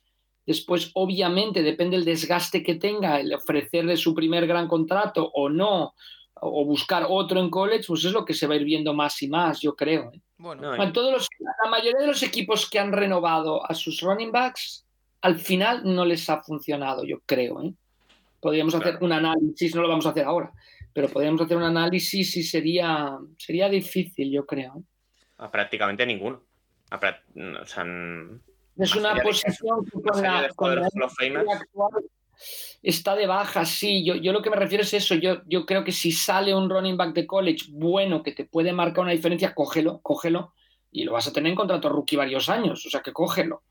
Pero después la negociación sí que creo que es, bueno, lo que decía, podemos hacer un estudio y Nacho en esto es el número uno de España haciendo este tipo de estudios. Entonces, mira, se puede hacer de los que han renovado y qué ha ocurrido. Eh, mira, esa idea me la apunto que me gusta, pero cuando Nacho esté más libre, que ahora mismo no lo está. No, eh, pero al final, Paco, o sea, dices decadencia, no, decadencia de la posición, no, la, la reposición lleva en lo que es, lleva años ya. El tema es que ha habido una generación histórica en los datos de 2016 y 2017 que están ya en, que ya han jugado sus mejores partidos todos ellos. Sí, sí. Eso es lo fuerte, ¿no? Que estamos hablando hace solo seis años más tarde y ya hablemos de ellos como si estuvieran acabados. Ya, pero yo, pero Nacho, hablo, Y han salido 13, 14 jugadores que han sido running back 1 en, durante más de una temporada de sus equipos. Y claro, pues ya está. Están en la edad. Están en la edad límite. Todos ellos. al final miras y sí, McCaffrey te da la sensación de que puede algún año. De que este año, por ejemplo, ha estado muy bien, pero los dos años anteriores apenas se había jugado. Vamos a ver este año. Eh, Dalvin Cook está hablando del corte. Joe Mixon, más allá de sus problemas legales, vamos a ver qué pasa. Eh, es que te miras todo ese draft. Camara también sus mejores partidos. Pinta mal. Eh, pero que, a, lo, que me refiero es que hace, ¿cuánto fue? Hace 5 o 6 años lo de Le'Veon Bell. Todos nos llevábamos las manos a la cabeza de cómo no van a renovar a Le'Veon Bell, cómo eh, le van a dejar que se sienta un año. Ahora nos parece lo normal. Hacia otro... Mira que Le'Veon Bell es, es, un running back moderno pero la NFL obviamente ha evolucionado. Pues por eso hablo de, decadencia, de, que, de que se valora menos al running back que antes por lo que sea pero bueno, se, le valora menos que antes. Tienes que tener un buen tienes que tener un buen backfield, Paco. Mira, tampoco es una decadencia. Hablando de eso, hablando de eso, porque ¿Eh? Iván Girona nos pregunta, ¿pensáis que los Buffalo Bills han reforzado bien su carrera? Para mí su punto débil en los últimos años. ¿Creéis que, debe... Cook, es un excelente primer running back para, para mí, ¿eh? y, y además han traído han traído a Harris de los Patriots, que no está nada mal, nada mal, problemas de lesiones, qué raro, una cuestión de running back, problemas de lesiones, yo no creo que el, que el backfield de los. Yo creo que el backfield de los Bills es el mejor de los últimos años, creo. ¿Creéis que deberían haber apostado por un running back top? ¿No pensáis que se le está pasando un poco el arroz para ganar una Super Bowl por falta de apostar fuerte en la agencia libre? Em, yo tengo varios pensamientos con respecto a los Bills. Pero, este año no pierden porque no, no, no, no. corran, ¿eh? No solo por eso. ¿eh? Pero, pero en el punto de Iván Girón está muy bien, lo de si les pasa el arroz o no, yo creo que sí que es una cosa de analizar, pero yo creo que, te digo, la posición de running back ahora, con los running backs que van a ir al training camp, a mí me parece que están mejor que, en años anteriores. Ahora después podemos analizar todo lo demás, desde luego. Yo es que tengo la sensación de que, uno, sí se les puede, sí se les puede estar pasando el arroz, pero no creo que sea por falta de apostar fuerte a la agencia libre, sino porque les ha faltado suerte en momentos puntuales. Siempre tengo en la mente el, partido, el, famoso tiroteo ante los Chiefs. Eh, pero no creo que sea... Pero de pasar perdón, pero cuando hablamos, hagamos los Power Rankings, vamos a ver, porque el año pasado siempre los Bills salían los primeros y hace dos años salían los primeros y ahora a ver a dónde nos caen a todos. ¿eh? Por eso, y... En este momento. Y yo, con lo que le respecto a la carrera, Tomás, y que hace mucho que no te escucho, tengo la sensación de que todavía están en compás de espera y todavía nos guardan alguna sorpresa. Yo creo que los Bills son uno de esos equipos que cuando se acerque la temporada van a ir a por uno de estos que hemos hablado. Y mi apuesta personal es que si Dalvin Cook es cortado por los Vikings, firma por Buffalo. Para jugar con su hermano ahí, yo qué sé. A quitarle el puesto al hermano, ¿no? Puede ser. ¿Tomasi? Ya veremos. Creo que si Dalvin Cook le corta no le van a faltar las novias, así que eso será interesante. Y creo que Bills no se está planteando tanto una necesidad de un running back uno como la gente se plantea que tengan esa necesidad. Creo que si Bills puede encontrar un jugador de terceros downs, lo va a hacer. Si evidentemente puede encontrar, yo que sea, Derrick Henry cortado y por un precio irrisorio, que no es el caso por lo que ha explicado Nacho, van a hacerlo, pero creo que no es prioridad uno en Buffalo y me parece bien. Honestamente, tal y como está la posición, creo que el, el pensar que con un running back uno que sea tal y que sea cual puedes sustituir las cosas, creo que no. Creo que es mejor tener una serie de jugadores jóvenes con las piernas frescas y poder ir rotándolos que un running back uno potente. Bueno, eh, lo veremos, ¿eh? porque Buffalo va a ser uno de los equipos que yo creo que va a dar juego en el, en el Power Ranking del final del programa. ¿eh? Em, más preguntas. Danny Fer dice: proyección de futuro. Si Arizona este año cae en la liga y se encuentra con el pick 1 del año que viene, ¿debe o debería ir a por Caleb Williams sí o sí, el eh, quarterback de USC? Sí. Em, Sí. ¿Tendría mercado Kyle eh, Ky- eh, Murray a pesar de que este año jugase relativamente bien? Eh, gracias. Buah, es que. O a por Drake May. Es que deben, deben ir a por. de- o sea, tienen que ir. Pero O sea, que la- yo si te, el contrato de Kyler y Murray. head coach nuevos, si te cae Caleb Williams, lo van a coger. Sí, o, Y o- si o no lo cogen. Bueno, pero Caleb Williams es. es, eh, sí, pero el Caleb Williams No, es pero decir, imagínate que tienes muy el pick diferente. 2, pick 2, pues vas por May. Yo es que no tengo tan claro que May sea mejor que Murray saliendo a la NFL. O sea, yo. Para- para Murray mí lo es un- Pero, pero igualmente, eh, o sea, si te cae Caleb Williams, lo coges. O sea, el año que viene eh, había comentarios, no, eh, el que no coja corte este año puede ir a por, a- puede subir a por Caleb Williams el año que viene. A mí mi sensación es que no se sube el año que viene a por Caleb Williams. El que acabe de último este año escoja a Caleb Williams. Y si no, la venta tiene que ser histórica. O sea, o sea, es, un, es un talento de esa, de esa magnitud. Yo es que Y- tengo la sensación, Nacho. O sea, el contrato de Kyler Murray es inamovible, no, lo siguiente. Siempre hay formas de, de que Y alguien se siempre coma hay algún contratos. Siempre, público que está interesado. Siempre, siempre hay formas de que alguien se coma contratos, sí. Que a lo mejor tienes que pagar, que a lo mejor mm, pues no te sale barato, pero bueno, igualmente. eh, Murray, vamos a verlo. eh, Murray no es tan malo. Es- la verdad, eso es. eh, se, ha pasado, se ha pasado de hace dos años, de hace menos de dos años, de en octubre de 2021, estar hablando de si el inicio de la temporada de Kyler Murray era de MVP, Sí. a en año y medio decir que es que es un inútil. Se nos ha bajado el ver, suflé no es- completamente. sí, no es ni una cosa, o sea, ni es, ni es un jugador para mí diferencial, no es, para mí Murray no vale lo que cobra, pero tampoco es, eh, no sé, un jugador... Murray es uno de los 20 mejores cuartos de esta, NFL, de, la, de esta liga sin ninguna duda. Entonces, eh, sin ninguna duda, y, y no, no es, no es un inútil. Vamos a ver, eh, obviamente hay muchos equipos en los que traspa- traspasar por Murray es mejorar la posición. Y hay que asumir que cuando tú traspasas por un contrato, cuando tú traspasas por un jugador, traspasas por el contrato pendiente, no por el contrato que le firmaron, no, no por el contrato que le firmaron en su momento. O sea, el signing bonus, que es una parte muy grande del contrato, Vuela. se la comería Arizona. Sí. Vamos a ver eso. Eh, y aún así, vamos a ver qué tal juega Murray. Murray volverá en torno a mitad de temporada. Bueno, vamos a ver. Vamos a ver qué tal se dan esos partidos de Murray. Eh, es posible que el nivel de Murray evite que Arizona escoja el 1. Es posible. No, no, no sé si lo más probable, pero es posible que el nivel de Murray no les ponga en esa situación.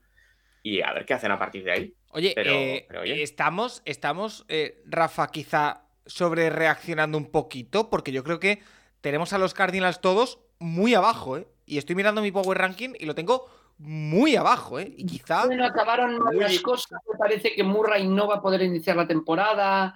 Eh, bueno, es un equipo que, mm, que llegó a su pick hace dos temporadas y que, y que ¿no? el descenso ha sido muy grande. ¿no? Y que Em, el grupo de skill players en ataque. O sea, Exacto. James, y Co- James Conner pasado de vueltas. De Andre Hopkins no va a seguir ahí. con complicadísima. 85 años. Ostras, muy difícil, ¿eh? La defensa tampoco está al nivel de la que estaba, etcétera. O sea, Bueno, eh, habrá que verlo. Lo Ah, bueno ah, es que la NFL es tan igualada, tan igualada que estás muy cerca de, de- de- de todo. Sí. Mira, mira los Rams, ganan la Super Bowl y cómo caen la temporada siguiente. Ya sé que hubo lesiones, no había línea de ataque, etcétera, pero, pero la NFL es complicada. Lo veremos en el Power Ranking. Eh, Sergio de Matías nos lanza tres preguntas cortas que os voy a, os voy a hacer y hacemos ronda rápida de respuestas. Eh, o el número que nos pide o sí o no, ¿vale? No quiero más eh, explicación. La primera, ¿en qué jornada creéis que los Browns despiden a Kevin Stefanski? Nacho, Black Monday. ¿vale? Eh, Rafa, Black Monday. Tomasi, No es despedido. yo también creo que nos has despedido. Gracias, Tomasi. Eh, Rodgers acabará que- la... Dime, Nacho. Creo que es muy posible que despidan a Berry también. Vale. ¿Rodgers acabará la temporada o en noviembre se le pela el cable y adiós muy buenas? Nacho. No, no, Rogers va a jugar toda la temporada. Si no se lesiona, va a jugarla completamente, obviamente. Rafa. Se lesionará por noviembre. Wow. Tomasi. Yo creo que juega la temporada entera. No sé a qué nivel, pero la juega entera. Yo también creo que la, que la acaba y no, no tiene ningún tipo de problema. No sé con qué resultado, pero, pero que, que la va a terminar. ¿Pensáis que a principios de agosto Brady sale del retiro y ficha por Las Vegas? Eh, Nacho. No, no. No, Hay de hecho, no, 72 no millones podría. de motivos para que el titular sea Garoppolo. Vale. Eh, Rafa. Lo mismo que Nacho, pero sería divertido. Tomasi. Venga, voy a decir que lo mismo. Pero no es imposible que juegue, básicamente. Yo creo que no, no, no, no va a pasar. Em, más preguntas. CBJ84 dice: ¿Hubo algún equipo que despidiendo a su entrenador durante la regular season ese mismo año clasificase a playoff? Yo el ejemplo más claro que tenemos de un equipo que se quedó muy, muy cerca. No, los, los Raiders, los. Raiders de Bisaccia. Ah, bueno, nada. claro. llegaron a son los únicos que lo han son- conseguido. Creo que son los únicos, ¿eh? creo que son Correcto. los únicos de la historia. Ah, es verdad que Son llegaron los a únicos en la entrar. historia. Llegaron a entrar. Carolina estuvo cerca este año, pero no. Es verdad. Le quedó, Tenía, tenía en la el camino. cabeza, fijaos el, el- el cacao que tengo en la cabeza, que tenía pensado que se quedaron a- muy cerquita los Raiders de, de Bisaccia. ¿Cómo es posible que Bisaccia esté de entrenador de Special Teams en Green Bay? eh? ¿Y cómo puede ser que los special teams de Green Bay sean malos? Con? Porque los Special Teams de Green Bay no, no, no, no los, en- bueno, los entrena Bisaccia, pero ¿cuánto tiempo le dan para entrenarlos? Bueno, en la NBA pasa más de lo que parece, es curioso esto. O sea, Y el tema, año el tema de. Pero porque en la NBA al final. Hay más que hay partidos. más- es decir, Sí, sí. no, no, no que bueno, sean más los- partidos, sino que la gestión es más fácil La para NBA, alguien que llega sí. desde el banquillo. Pero bueno, es que los, los Atlanta Hawks de Trey Young llegan a la final de conferencia con un La entrenador. NBA un se de la clasifican a los playoffs hasta. Sí. Vamos, si fuera la NFL hubiera entrado a los playoffs hasta Arizona. Este. No, el tema, el tema es que con Bisakia no fue un despido al uso por rendimiento. Bueno, pero fue un despido, Paco. o sea, Ya, pero vale, que, me, ¿no? que me refiero que no ha habido ningún Pulpo equipo. vale como animal de compañía en este caso. Ya, pero que a lo que me refiero es que ningún equipo que vaya mal a mitad de temporada haya echado al entrenador, ha fichado a otro y lo ha metido en playoff. iban, tampoco iban tan bollantes, ¿no? O sea, No, ganó, no, gana sus cuatro últimos partidos, ¿no? Para meterse a playoffs. Pero no era. Lo normal no es que cuando despides al entrenador hagas un Indianapolis Colts. Sí. Sin fichar a Jeff Saturday, fichando a alguien de verdad, pero Yo creo que el, el ejemplo eh, bueno, bueno, bueno hubiera sido que los Panthers se hubieran metido este pasado año. Hubiera sido el ejemplo que, que buscábamos. Este me vale, el de los Raiders, evidentemente, porque es así. Aprovechando, Paco, que esa división la ganabas con seis victorias, ¿no? Correcto. Pero bueno, eso sí vale, eso ya cada uno. Ya, sí, sí, sí, sí. sí. Eh, más preguntas. Hay eh, polémica con respecto al calendario.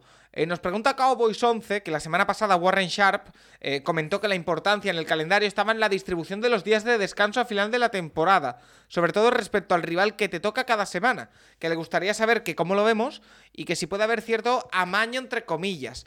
Eh, más que nada lo que decía Warren Sharp es lo siguiente, no es contra quién juegas, la NFL no controla eso, es cuándo juegas contra ellos, donde la NFL tiene el 100% del control eh, contra, con eso. Que desafortunadamente encuentro que el calendario de 2023, decía Warren Sharp, es el menos justo y equitativo de la historia en muchos aspectos. Rafa. Que es muy complicado, Paco. Yo, yo creo que es muy complicado cuadrar el calendario del NFL, que la televisión quede contenta, etcétera. Siempre lo hemos comentado aquí, que, que el problema del calendario es el orden en el que te vienen los, los rivales.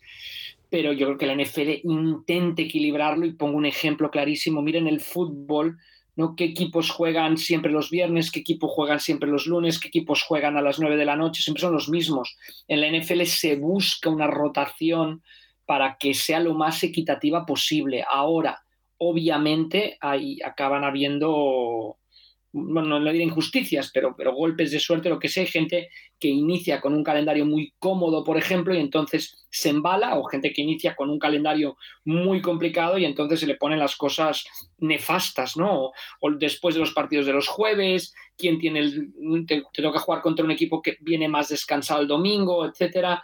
El problema de la NFL para esto, yo creo, contestando la pregunta, es que ¿no? cuando quieres eh, eh, darle gusto a tantos señores, ¿no? a la propia NFL, a la televisión de los jueves, a la televisión de los domingos en la tarde, a la televisión de los domingos en la noche, a la televisión de los lunes por la noche, al final es imposible cuadrarlo perfectamente. Yo, el único aspecto que, me parece que estamos entrando un poquito en barrena en esto del calendario es en eso de hacer demasiados partidos flex.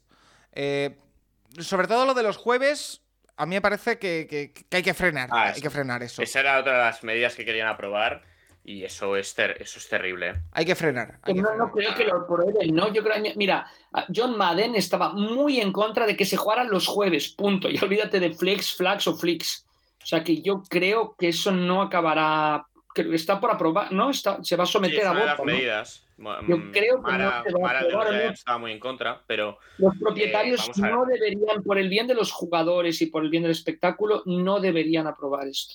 Bueno. Porque de domingo a lunes eh, afecta, sigue afectando mucho, pero quieras o no es un día. Pero de mover un partido de domingo a jueves, y aparte es que no podrías decirlo, bueno, eh, oye, que este jueves en vez de ese partido se juega otro. No, tendrías que anunciarlo mínimo, yo creo, con un mes a lo mejor de antelación. Sí, más y, o menos. ostras, eh, bueno, se te van a quejar muchos, bueno, se te van a quejar muchos jugadores con razón y vamos a verlo, porque yo no, no tengo muy claro que lo vayan a probar esto. Bueno, yo no lo, yo no lo aprobaría. Bueno, acabo de ver en redes un vídeo de Aaron Rodgers eh, haciendo un pump fake y eh, eh, anotando un, touchdown de, carrera en los OTAs. ha empezado ya la temporada. Em, más preguntas, eh, porque Pedro Gutiérrez nos pregunta eh, por algo que ha ocurrido este fin de semana en el deporte español, que es algo lamentable y que no tiene ningún tipo de justificación, que son los cánticos racistas que ha escuchado eh, Vinicius Junior, jugador del Real Madrid en, en Mestalla, y nos pregunta que qué ocurriría en la NFL si se escucharan cánticos racistas, que si se pararía el partido y que si ha ocurrido alguna vez. Em, Rafa, ¿a quién se ha ocurrido alguna vez? La verdad es que a mí me que le parten la boca al que cante ahí mismo en la grada, ¿sabes? Sí, yo creo que eh, evidentemente algo se haría, porque además. Si eh, tú insultas y le gritas maldito en inglés negro, pues el que está al lado te parte la cara y ya está, se acabó. Sí. Pues no, no veo. no, no, no le veo.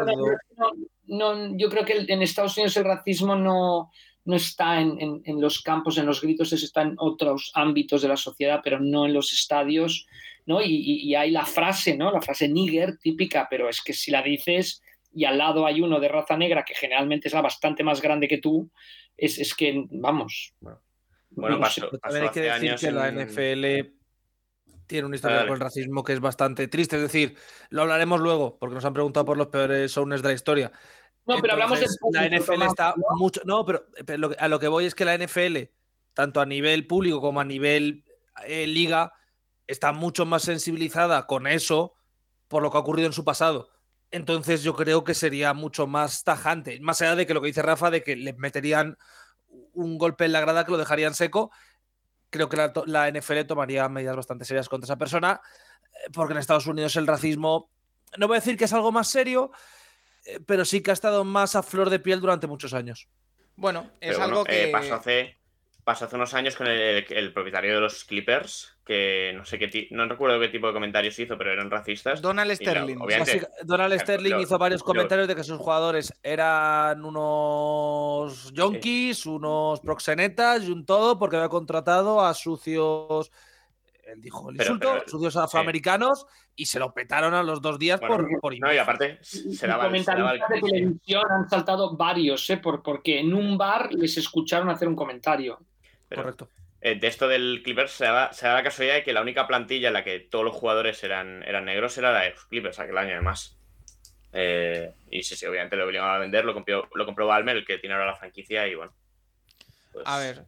Eh, más preguntas. Javier Roldán dice, una pregunta algo extraña. ¿Hay un jugador, algún jugador de esta liga del que os hayáis encaprichado, que os guste mucho, pero no podáis explicar bien? Que no sea de vuestro equipo, obvio. Un ejemplo, mi caso es CD Lamb, aunque es muy. que aunque es muy bueno, no sé por qué le tengo ese cariño. Claro, quitándolo de que sea de vuestro equipo, se me cae de la ecuación Baker Mayfield. ¿Cuentan, ¿Cuentan qué ha pasado por tu equipo o no? Yo diría que no. Vale. ¿Vale? Entonces, yo voy a decir, por ejemplo, Cam Newton, es evidente. Más allá de lo que fuera del campo diga o piense que no estoy muy de acuerdo. Pero dentro del campo, jugador fetiche, pero, pero, pero, pero, 800%. Em, ¿Algún caso que se te venga a ti a la mente, Nacho? Tú es que eres muy cerebral para esas cosas. A ver, eh, a mí. Yo recuerdo el, el Justin draft Fields, de Derwin ¿no? James. ¿Mm? Justin Fields, ¿no? Bueno, sí, de los actuales. A mí el Fields, me, Fields es un jugador que me gusta mucho y que no, no, no, obviamente no juega en, en mi equipo. A mí, de, en su momento, por ejemplo, Derwin James es un jugador que en aquel draft me encantaba y cae hasta el 17, teniendo Seattle el 18, que yo dolió bastante. Pero, y que luego en la NFL, pues lesiones aparte, de momento ha tenido un carrerón. Y más allá de esto, a ver, el Antonio Brown, en, Antonio Brown hasta salir de Pittsburgh era un jugador de, de culto. O sea, era un, era, aparte era la historia de llevo el 84 porque 4 por, 4 por 8 es 32, que son los equipos que pasaron de mí. Eh, era un poco el, el de, bueno, era ¿en un qué- poco la mentalidad esta qué- Jimmy Butler. Luego, ¿En qué luego- puesto luego salió Antonio Brown? ¿Eh? ¿En qué puesto salió? Salió en sexta ronda, ¿no? Vale, vale. Antonio Brown, por eso, por eso hacía esto, porque hasta los estilos pasaron de él. Pero, pero era un poco esta mentalidad Jimmy Butler, que luego ha acabado mal, muy mal, pero, pero este, este tipo de mentalidad, aparte, a mí la posición que más me gusta es la de receptor. Entonces, yo sí Sexta este ronda, Brown. 100 195. Salió cuatro sitios antes que Tom Brady en su draft. Fíjate. Eh, Rafa, tú seguro que tienes alguno que otro. Bueno, Doc Flurry, por ejemplo, ¿no? Bueno, Doc Flurry, pero ya está retirado. Hombre, Doc Flurry, por supuesto. Doc Flurry tenía un perro que se llamaba Flurillo. O sea, eh, el 22 en mi correo Yahoo, el 22 en mi Twitter, Doc Flurry llevaba el número 22 en Boston College. Eh, pero hoy en día yo creo que Cooper Cup sería el jugador que siempre cojo en los fantasies, que siempre que lo sigo mucho porque un hombre que salía de Eastern Washington eh, con pocas posibilidades, que decían que no, y, y es maravilloso cómo se desmarca. Yo creo que verlo jugar es, es un escándalo. No, no soy muy objetivo cuando se trata de Cooper Cup. Yo puedo meter en ese listado por mi parte a Adam Thielen. Que no sé por qué, pero esa historia a mí me conmueve. Eh, Tomasi, quedas tú. Eh, A ver, yo antiguos tengo dos. Uno lo comparto con Rafa, que es Fluty. Eh, evidentemente lo he visto a posteriori, no cuando estaba jugando. Y de cuando yo empecé con la liga, uno de los que más me gusta, bueno, dos de los que más me gustan son los receptores, eh, Chat 85 Ajá, y, y Steve Smith Serion, que me parecía divertidísimo de verle jugar También, puede ser. como receptor. Y actualmente, yo creo, obviamente, chicos de Minnesota, estoy pensando, por ejemplo, en Blake Coughlin, que, que me encanta, eh, aunque ha jugado bastante poco en NFL, todo se ha dicho. Y me cuesta encontrar a alguien que me guste mucho, mucho y que no sea en plan de Aaron Donald porque es buenísimo. Eh, porque estoy pensando en Case, que ha pasado por Minnesota, Teddy ha pasado por Minnesota. Yo creo que el jugador así que más me gusta que no haya pasado por Minnesota es Stafford que me parece una maravilla de QB, siempre me ha gustado un montón y siempre me ha parecido que está súper infravalorado. Interesante. Eh, pregunta de Sergi Blade, eh, que nos pregunta por si ya se sabe qué equipo va a participar en el Hard Knocks o va a ser protagonista del Hard Knocks de este año eh, y que si sabemos ya algo. Bueno, yo creo que sabremos en breve, porque al ser los OTAs en estos días que se empieza, veremos equipos de grabación y sabremos, básicamente. Eh, yo recuerdo, recuerdo las normas que hay. Eh, para Sí. participar en Hard Knocks, eh, si cumple alguna de estas tres cosas, ya no puede participar. Son tener un entrenador de primer año, haber entrado en playoff en los últimos dos años o haber aparecido en Hard Knocks en los últimos 10 años. Esto nos Hay deja... cuatro candidatos. Eso es. Que uno para mí por encima del resto. Washington Commanders, New Orleans Saints, Chicago Bears y mi preferido de sobra, que son los Jets. Eh, El tema- es que Paco, nadie quiere ¿por qué salir en rápidamente qué es Hard Knocks, Paco? Porque quizá no está oyendo alguien y piensa que verdad, estamos es hablando verdad. de algún linebacker, ¿no? Es verdad. Eh, Hard Knocks es eh, básicamente una serie documental que se lleva haciendo durante, bueno, muchísimos años, eh, en la que se cuenta o se indaga en la pretemporada de un equipo eh, con todo tipo de, de interioridades y de, y de, bueno, se mete una cámara en las conversaciones del GM, el entrenador, todo, todo, se ve todo, los cortes de los jugadores en pretemporada, es muy divertido de ver, es una producción de HBO, si no me equivoco, eh, y que, como decimos, este año tiene cuatro candidatos. Commanders, Saints, Bears y New York Jets, que recordemos, han incorporado a Aaron Rodgers. Eh, no sé quién toma la decisión salir. final. Ningún equipo quiere participar en Hard, en Hard Knocks ya desde hace bastantes años, la verdad. Bueno, pero eh, yo recuerdo que hubo hace el año de la pandemia, hubo uno muy, muy interesante con los dos equipos de Los Ángeles a la vez, los Rams y los Chargers. Estuvo bastante interesante. Eh, pero ¿tenéis alguna preferencia, Rafa? ¿Alguno que te apetezca ver en especial? Hombre, yo creo que después de lo de Aaron Rodgers y lo que está ocurriendo, la revolución en los Jets, yo creo que sin lugar a dudas sería el más interesante de los cuatro. Oye, ¿y esto lo decide alguien o cómo va al fin? ¿O es una negociación con los equipos y.? Como HBO, ¿no? Que para que produce el programa, ¿no? Pero si fuese HBO la que decide, ya habría, ya habría no, ya, obviamente. Obviamente te tienen que, hacer, no, creo que las cámaras. No creo que Rogers quiera que sean los Jets, pero yo si fuera HBO, obviamente apretaría para que fueran los Jets. Pero bueno, yo creo que eso lo sabremos en breve. Chicago está también, ¿no? En el mix. Sí, Chicago Bears es otro equipo. Chicago sería interesante, yo creo. Eh, lo dicho, lo sabremos en, nada, yo creo que en los próximos días. En Cowboys 11 dice, va con otra pregunta porque ya nos hizo una antes. Andrew Luck es un nombre recurrente en los programas y nunca le vi jugar. Y para ir pasando la travesía por el desierto, ¿alguna temporada o partido en concreto que recomendéis ver de él? Gracias. Aquí voy a recurrir a la persona que tenemos como archivo viviente de partidos NFL, que es Rafa Cervera.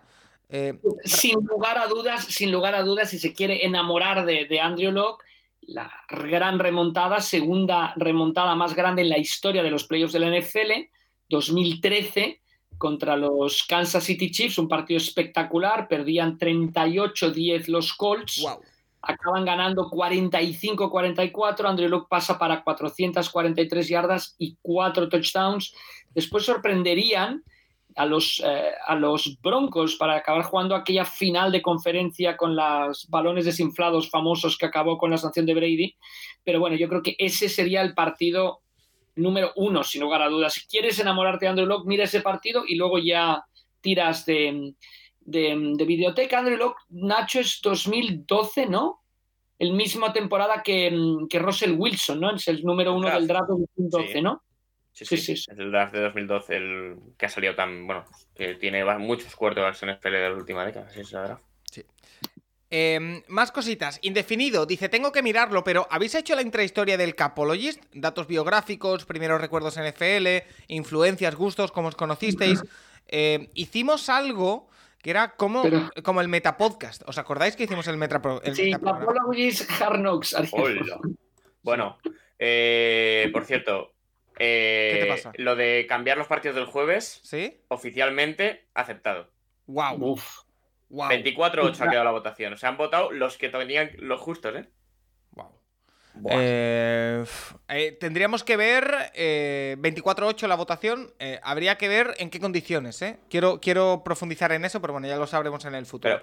Pero, supongo, bueno, creo que no es para esta temporada, obviamente. No, no, pero me refiero en qué condiciones de con cuánto tiempo de antelación, lo que hemos dicho.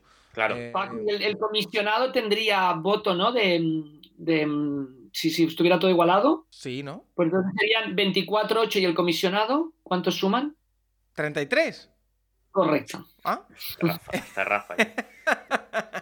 Mira, los equipos que han votado en contra son Giants, Jets, Packers, Bears, Raiders, Detroit Lions, Cincinnati Bengals y Pittsburgh Steelers. Anda. Todos Tengo que decir una cosa. Es un fallo garrafal de la NFL porque se va a echar a todos los jugadores encima y con razón además. Y creo que hay dos equipos que han votado con toda la cabeza del mundo, que son los dos de Nueva York. Porque además. Porque como a Nueva York le vaya bien, le caen jueves, domingos, jueves, domingos, todos los posibles. No, y, que además, oye, eh, ¿están tan seguros de que no hay forma de que impugnen el CBA con esto? Es que, de verdad, eh, es suficiente pasar un partido de jueves, de, domingo a jueves. Si un jugador se lesiona un jueves en un partido cambiado, cuidado, eh. Porque ¿Sabes que la respuesta va a ser que lo cambian cuando haya descansos y cosas así? Van a tirar con eso. que no van a hacerlo, pero, Creo que está, está fatal los entrenadores para preparar, es, otra dinámica. Si ya cuesta mucho preparar un partido de jueves, imagínate cuando tienes la programación de toda la temporada y te la, te la giran en momentos. Es que no Quiero ver, quiero ver hasta cuando permiten los cambios. ¿eh? parece que lo cambian con tiempo. Yo creo que Tomás y Nacho Paco ha tenido mucho que ver con que hemos tenido partidos bastante malos ¿no? en la ah, primera temporada de Amazon. Pero, pero. Podrá cambiar entre las semanas 13 y 17 con, con mínimo 28 días de adelanto. Bueno, un mes. Claro. 3, 4, es decir, básicamente es cambiar eh, semana 14 el, el Thursday night si está jugando un equipo que va a 0-6 contra un equipo que va a 0-7. Es decir, No, Eh, el único motivo es evitarse partidos absolutamente horrendos los jueves. Sí, Está mal para los jugadores, pero con un mes de adelanto me parece que es razonable. Pero el problema también, yo creo que, que pueden, no digo adulterar la competición, pero tú estás peleando por entrar en playoffs, que es la jornada 16, quieres tener esos tres días más para preparar el partido y te lo mueven al jueves.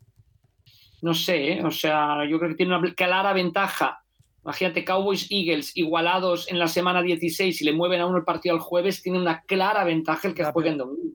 Rafa, ¿sabes cuál es la respuesta a eso? No, ya, la respuesta es económica. No, no, que- no, no. La respuesta que va a dar la NFL.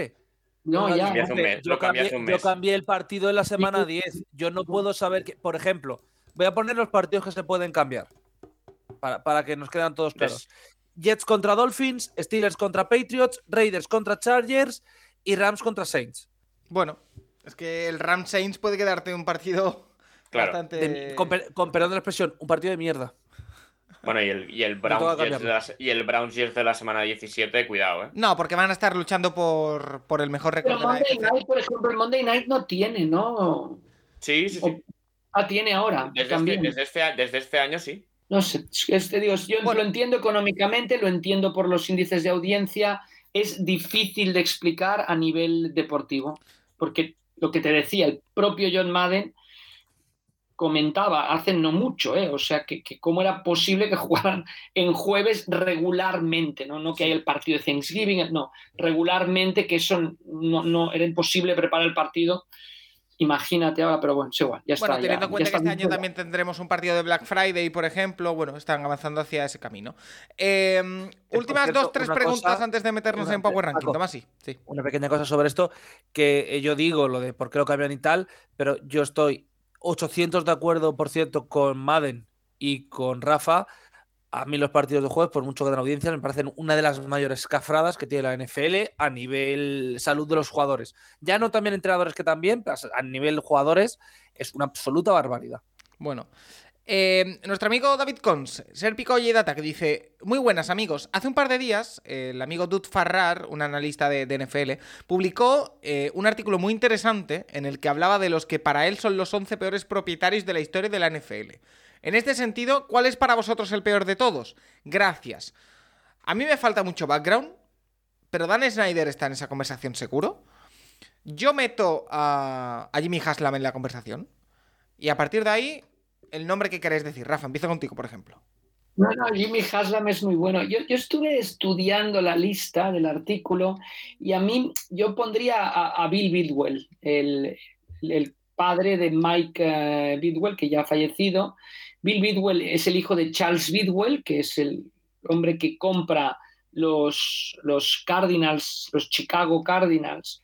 Muere pronto, a los 51 años, en 1947. Su mujer, Violet, gestiona el equipo hasta el 60, el equipo lo mueve hasta el 62 que muere, lo mueve a San Luis, primer movimiento, y en San Luis pues se quedan los hermanitos Bill y Charles Jr. con el equipo, Bill le compra su parte a Charles Jr. en el 72, se acaba llevando a los Cardinals de San Luis Arizona, y yo lo que veo que es increíble es que tiene el primer partido, no, gana una división en 33 años, la gana en el 2008, cuando ya el equipo lo gestiona bastante su hijo.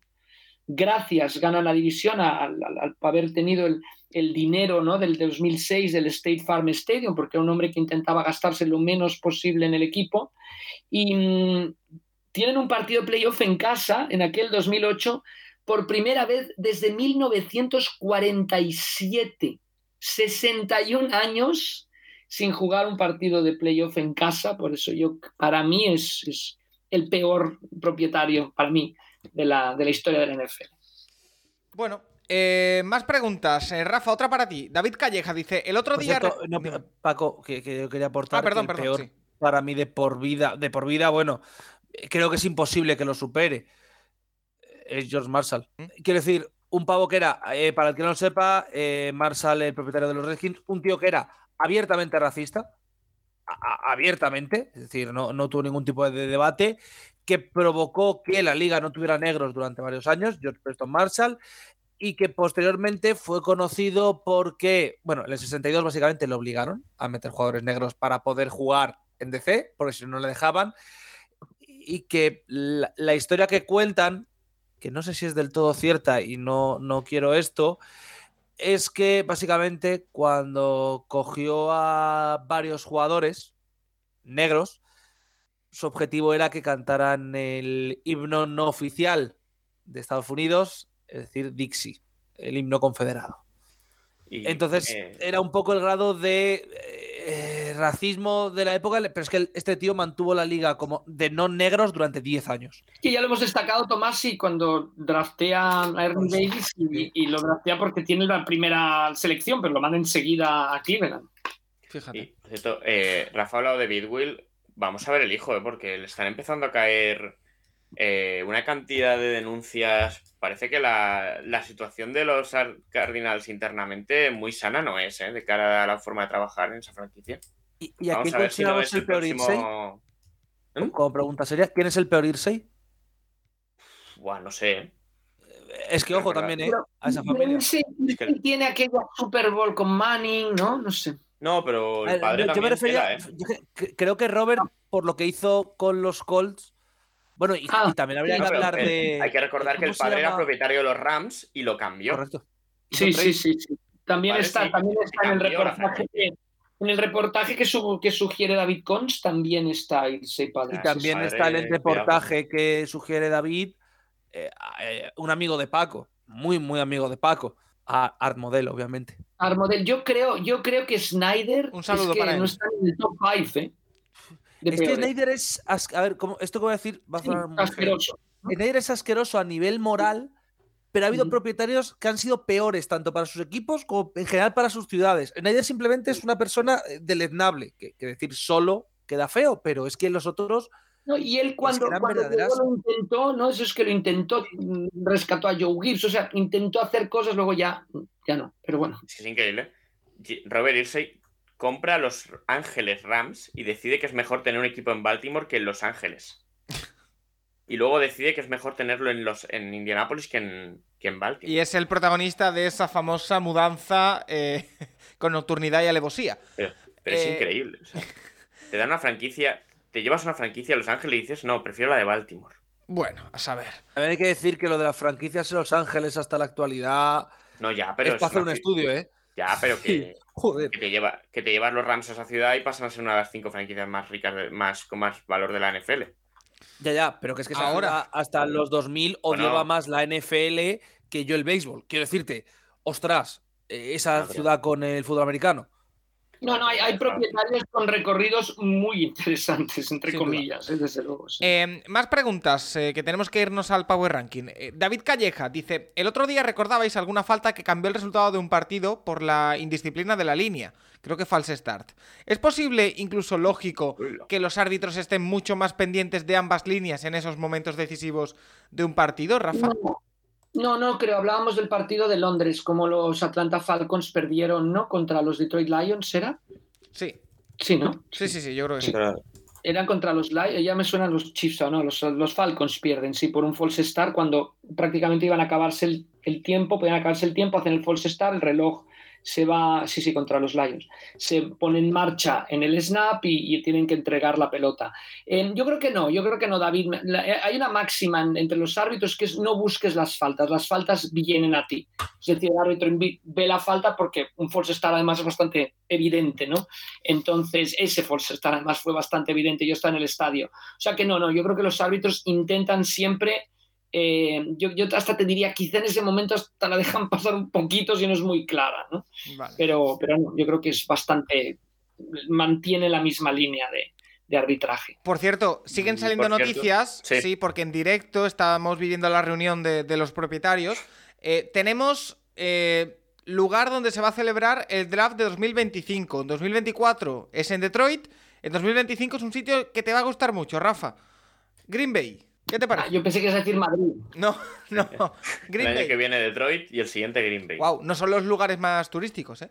Pero oye, bueno, mucho... lo han hecho en Cleveland, ¿sabes? Bueno, a ver. Oye, yo, yo de Green Bay, si, City este año. si me saco la lotería, alguna cosa rara, me voy, ¿eh? Vale. Escogerá quarterback Green Bay en Green Bay. Tienes de, de enviado especial ahí, Paco. Hablamos con Stripes. ¿Por qué no? Sí, no, no, no, no sí, sí, sí, sí, pero bueno, tendría que dejar el trabajo una semana, ver dónde me espero. Bueno, bueno, no, tendría dónde esperarme, bueno, no sé. No, no, no lo descarto, ¿eh? Quedan todavía dos años, ¿no? 2025, el draft en Vale. Green Bay. Y no descartamos que mientras hacemos el, el Power Ranking salga alguna noticia más. Así que vamos a hacer otra pequeñita pausa y vamos con el Power Ranking. Va. Recuerda que puedes escribirnos a nuestro Twitter, arroba elcapologist, para sugerirnos, preguntarnos lo que quieras cada semana.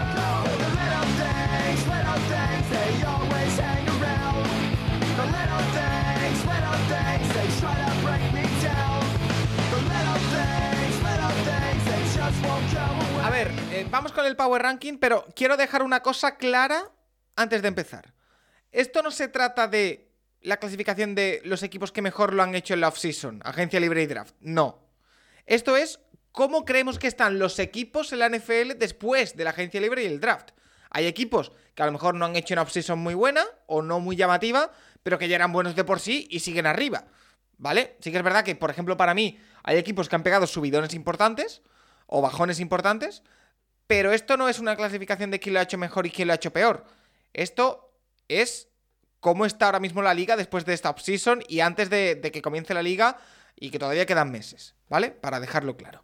Eh, Vale, yo, yo quiero dejar antes, me voy a empezar a defender por lo mal que va a estar mi Power Ranking, pero que lo he hecho, no sé si me he equivocado, pero lo he hecho división a división y entonces me ha salido, es complicado cuadrar si este es el primero, iba a entrar el 4 en playoff, eh, qué número le doy en el general, etcétera. yo, Pero si bueno, te digo la vamos. verdad, en eso me he rendido antes de empezar.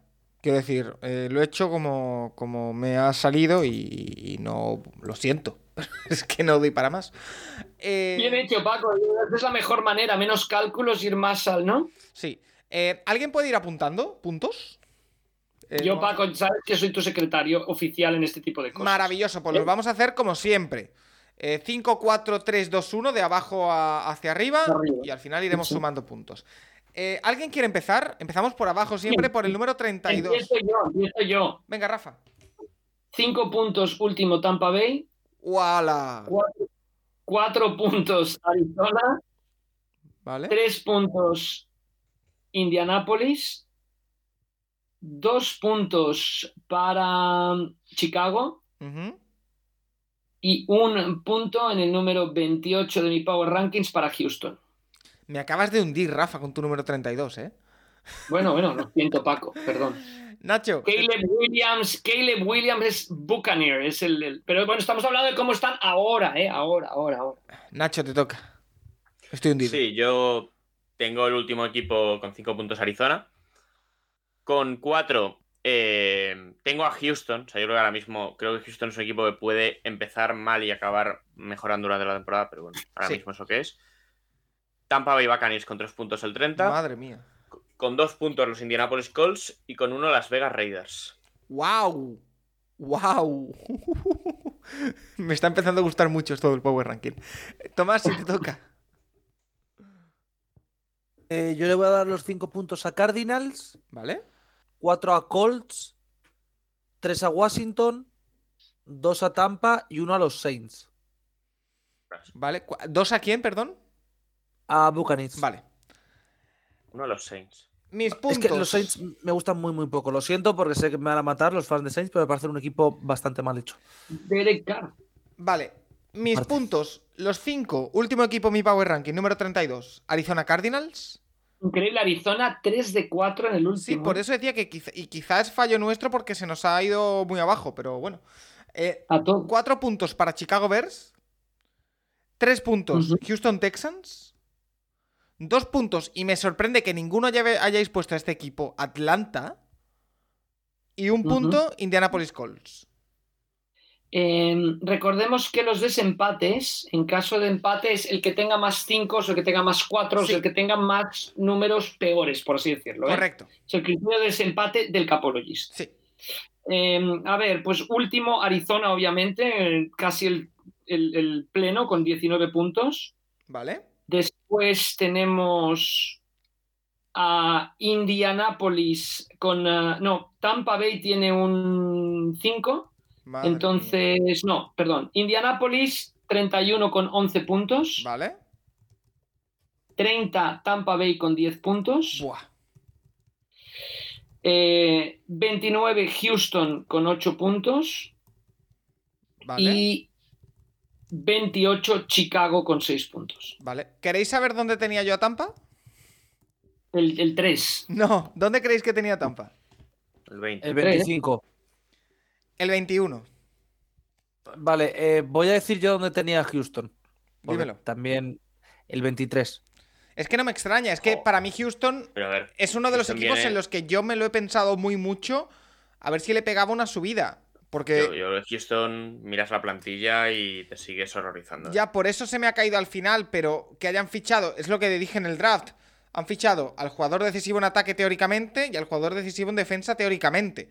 Siguen siendo. me gusta mucho su entrenador cuando su equipo, creo que el año pasado, pierde partidos por mal coaching. Entonces, para mí es un equipo mucho más competitivo que el año pasado. Eh, Yo, yo lo único que habéis echado que no tenía era Chicago, lo tenía el 26. Vale. eh, Yo borramos. en Chicago le tenía el mismo número que Paco, por eh, pero el 27 le tenía yo, así que. Vale, pues eh, vamos con los siguientes, del 27 al 23. Recordemos, han ca- caído ya, después repasaremos el orden Cardinals, Bears, Texans, Colts y Bucks. Empiezo contigo otra vez, Rafa. Bueno, yo en Washington 5 puntos. ¿Vale? Denver 4 puntos. ¡Wow! Green Bay 3 puntos. ¿Vale? Las Vegas 2 puntos. Ajá. Y lo siento por Tomasi, pero pronostico una caída grande de Minnesota, un punto. Madre Bueno. mía. Tomás, sí, venga, te toca a ti. Eh, pues yo tengo con 5 a los Commanders también. 4 a Saints. 3 a Chicago. No, Chicago ya está, perdónme. 3 a Raiders. 2 a Packers. Y 1 a Atlanta. Nacho. Yo me- antes ya había dicho los Raiders, así que 5 puntos para los Raiders, 4 para los Commanders, 3 para Los Ángeles Rams. ¡Wow! ¡Wow! ¡Wow! ¡Wow! wow. Los tengo, los tengo en playoffs. Un saludo. Yo, veré- yo quiero ver esa línea ofensiva. Guau. No, creo que hayan arreglado, no creo que hayan arreglado absolutamente nada. 2 puntos para Atlanta Falcons y 1 para Denver Broncos. O sea, o sea, perdón, Nacho, ¿me estás diciendo que en tu opinión, ahora mismo, Atlanta Falcons es mejor equipo que Los Ángeles Rams? Yo creo que los Rams no tienen. Yo creo que los Rams pueden plantar la peor línea ofensiva de la liga en, en septiembre y sin línea. ¡Wow! No, es- interesante. si. Si ves lo, lo sacan muchas veces, eh, sobre todo Ben Baldwin en- por Twitter y demás, la gente de Analytics, McVay es hiperdependiente del nivel de sus líneas. Cuando la línea ha jugado bien, el cuarto ha jugado bien. Cuando la línea ha jugado fatal, la- el nivel del cuarto ha sido bajísimo. No, no, me resulta muy, muy es que la línea, yo no, no, no tengo muy claro que los Rams hayan arreglado absolutamente nada de la línea ofensiva. Súper interesante. Eh, me toca a mí, ¿no? pues han perdido a Ramsey, en defensa todos tienen un año más, han perdido mucho talento. Me toca a mí, ¿verdad? Eh, Correcto, me toca. A ver, a mí se me había caído. em, se me habían caído los Falcons, así que les pongo 5 puntos. Después, 4 puntos para los Green Bay Packers. 3 puntos para Washington Commanders. Voy a ser consecuente con lo que llevo diciendo unas cuantas semanas. Y mis dos puntos son para Tennessee Titans. Eh, originalmente he puesto 25, les pongo. Y un punto que aquí yo debo decir que los he bajado un poquito eh, por mi. Por, por vergüenza, porque yo los tenía más arriba. Carolina Panthers, que veo que vosotros lo tenéis arriba, que es donde a mí me gusta. Pero bueno, da igual. Em, ahí queda. Eh, Rafa, ¿cuáles son los que caen? Pues vamos a ello. Puesto número 27, ¿eh? Vamos a, ahora. Puesto número 27, Washington, ¿Vale? que tiene 17 puntos. Puesto número 26, Las Vegas. Wow. Correcto. Wow. Puesto ver, número plantear más. 25, Green Bay. Sí. Guau. O sea, Puesto número es que esto de que Green Bay esté por encima de los Raiders. 24, Atlanta. Madre mía. Puesto 23. número 23, con 5 puntos, Denver Broncos. Oye, eh, mi pregunta es, chicos, ¿qué le veis a los Raiders para ponerlos tan, tan abajo? Pues. mm, Pues Oye, un entrenador, un ¿Los entrenador que no pierde partidos. que no le vemos a los Raiders. Eh, Una pregunta, ¿los seis no han salido? No. No. Eh, ¿Y quién ha puesto 5? Ay, Ah, perdón, perdón. a ver, No, los Saints 4. No, los Saints No, no, no, los Sí, Saints sí, sí, sí. los Saints- Fallo mío, fallo mío. los- Que los tengo tan abajo que pensaba que eran el 5. Solo- Solo más- solo los pusiste tú y en cambio los Broncos Perdón. tienen dos votos, uno de cuatro puntos, que fue el mío, y uno de un punto. El que le dio ese punto a los Broncos los machacó. Yo los Yo- tenía el 20 a los Broncos, ¿eh? El 19, por mi parte. Eh, Bueno. Yo a Green Bay lo tengo el 19. El 10 muy arriba, Yo, ¿no? yo no creo, yo creo que Green Bay no va a ser tan malo como os pensáis, pero bueno, eh, veremos. No acabaron mal la temporada pasada, veremos Ya, este año, pero- obviamente, con, con el cambio de quarterback. Y oye, pues va a ser un año de aprendizaje, de, de ver cosas, pero oye, yo no creo que tengan una plantilla tan mala. Vale. Aún así, eh, la semana pasada dije que iban a quedar últimos ¿eh? en la división, pero Del 22 al 18 nos toca ahora. Empezamos a entrar en territorio ya de mitad de tabla, eh, rozando los playoffs. Empieza contigo, Rafa, como siempre. Espera, déjame, déjame Vale, vale. ordenar. Vale. Eh, ah. Bueno, Bueno, empezaríamos 5 puntos Minnesota Vikings, vale. en 4 puntos New York Giants. hola. ¡Wow! Yo creo que los Giants, los Giants van a pegar una. 3 puntos New York Jets, o sea, no estoy muy con los equipos neoyorquinos. Oh, ostras. 2 puntos Cleveland Browns. ¡Ala, ala, ala, ala, ala! Bueno, hombre. Y un punto para New Orleans Saints. Vaya carnicería, tú. Sí, sí, sí. Lo siento, Paco. No vamos a coincidir en nada, creo. No, no, yo tampoco, ¿eh? eh eh, Tomás, si va, te toca a ti. 5 para Saints, 4 para Panthers, 3 para Browns, 2 para Steelers y 1 para Jets. Un poco más Ah, lento. los Jets también, Espera, ¿eh? 3 para Browns, 1 para Jets y 2 para Pittsburgh, ¿no, Tomasi? Correcto. Vale, perfecto. Eh. Yo sigo pensando algunas cosas muy raras. Eh, Nacho. Bueno, 5 puntos para Los Ángeles Rams, que ya los había metido antes. 4 para Cleveland Browns, Ala, ala, ala, ala. como ya dije la semana pasada. Tus Browns, te están tramulando, dirían en catalán. ¿eh? Sí. 3 puntos para los Tennessee Titans. Bien, bien. 2 para Carolina Panthers, que los tengo el 20. Vale. Y un punto para Minnesota Vikings. No soy tan pesimista como Rafa, pero no los tengo en playoffs este año. Vale. Quiero que conste que este, este, en este Power Ranking van a caer los Vikings antes de que me puedan insultar los pueblos aficionados de Vikings. Por tanto, os lo agradezco a todos. Sí, sí. Estamos defendiendo a Tomasi. en Me toca 5 puntos. Venga. Porque se me han caído de antes los Tennessee Titans. 4 Ujú. puntos Carolina Panthers. 3 puntos New Orleans Saints, que los tengo originalmente el 22. Ujú. 2 puntos New England Patriots. Y un Vale. punto Minnesota Vikings.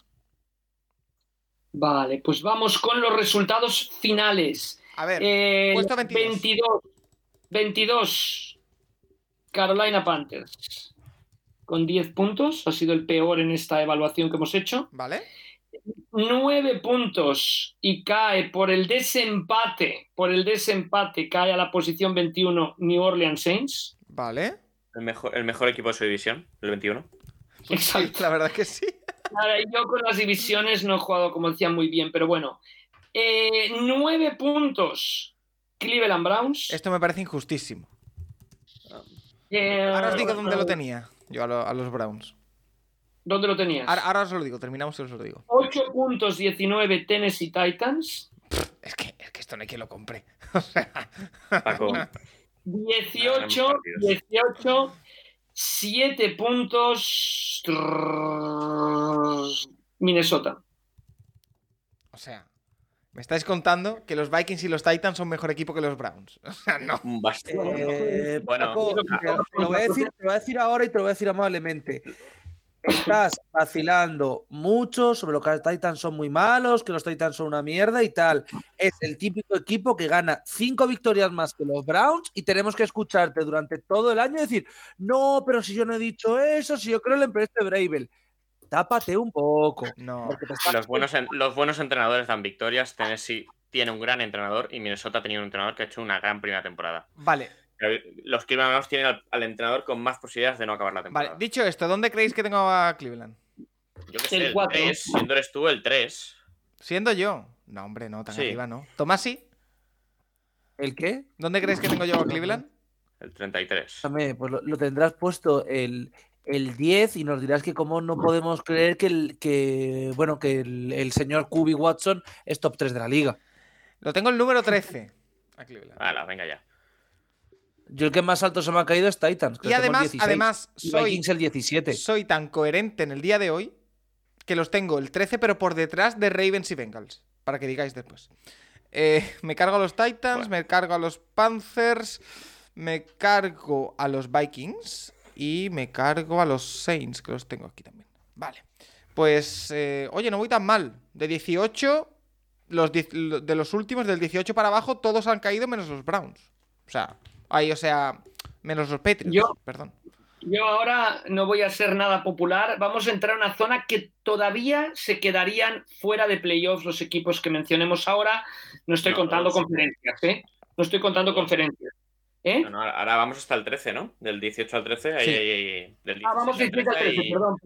Perdón, perdón, estoy viendo mis números, disculpad. Y los dos últimos, los dos últimos entrarían en, entrarían en playoff. Venga, pues empezamos contigo, Rafa. Bueno, A ver, eh, cinco puntos New York Giants, ¿vale? cuatro puntos New York Jets, Ok. tres puntos Baltimore Ravens, Uf. Pero, perdón. dos puntos Miami Dolphins. Ala, ala, ala, ala, ala. Perdón, Y un perdón. punto Jacksonville Jaguars. Ala, Perdón, ala, ala, pero- ala, ala, ala. Pero una cosa, que lo, eh, ¿qué opinión, pero, ¿qué, qué opinión tenéis sobre los Rams? Bueno, Que son mejores que lo que tú crees. Pero son un equipo que ha sido horrible este año, que por el camino ha perdido a Ramsey. pero, a- pero está, en su divis- está en la conferencia nacional, Nacho, ¿no? Bueno, pero eso no hace Ya falta. que no le en un equipo pero top 12. no tiene más posibilidades de meterse que la americana Tienen- que se pegaron entre ellos. Ah, ¿no? pero a ver, Pero de verdad veis- pero de verdad Mi veis la punto con Rams es que Jets. No, pero creo que los Jets tienen peor entrenador que los Rams, creo que tienen peor QB que los Rams, creo que tienen peor receptores que los Rams y creo que su línea defensiva es peor que la de los Rams. Y tienen que jugar contra los Dolphins, contra los Patriots, Yo- contra La, los. la línea defensiva de los Jets no es peor que la de los Rams. Lo que no tiene En es a opinión, Donald, sí. pero no es peor. Yo, yo veo, Más yo allá de veo, Donald, yo es que veo, la, ¿Eh? yo, yo- yo estoy empezando a ver lagunas aquí, quiero decir, no de los Rams, es decir, Steelers, eh, Patriots, pero bueno, en fin, aquí Ojo, cada uno tiene su opinión. O sea, oye, una cosa, aquí cuando oye, se fuma uno tres porros no pasa Paco, nada Paco. y cuando lo hacemos el resto sí. No, pero es que Paco también se Hombre, lo- es que, eh, es que. Bueno, bueno. que no pasa nada, que si, Mira, si Nacho quiere ponemos no Seattle primero, Cleveland No, segundo, no, no. Si yo hacía. Packers si no- tercero y Vikings cuarto, pero creo que no, es el plan. No, no, claro que no. Oye, esto me está encantando. Eh, Tomás, si te toca. Venga, va. Eh, Creía- ver, creía- yo lo Tomás, que he sí, puesto es- Creía, creía que te había sido de la llamada enfadado. Porque No, no, hombre, no. Bueno, Tomás, Tomás está en la mejor situación porque a los Vikings los hemos ensartado otros.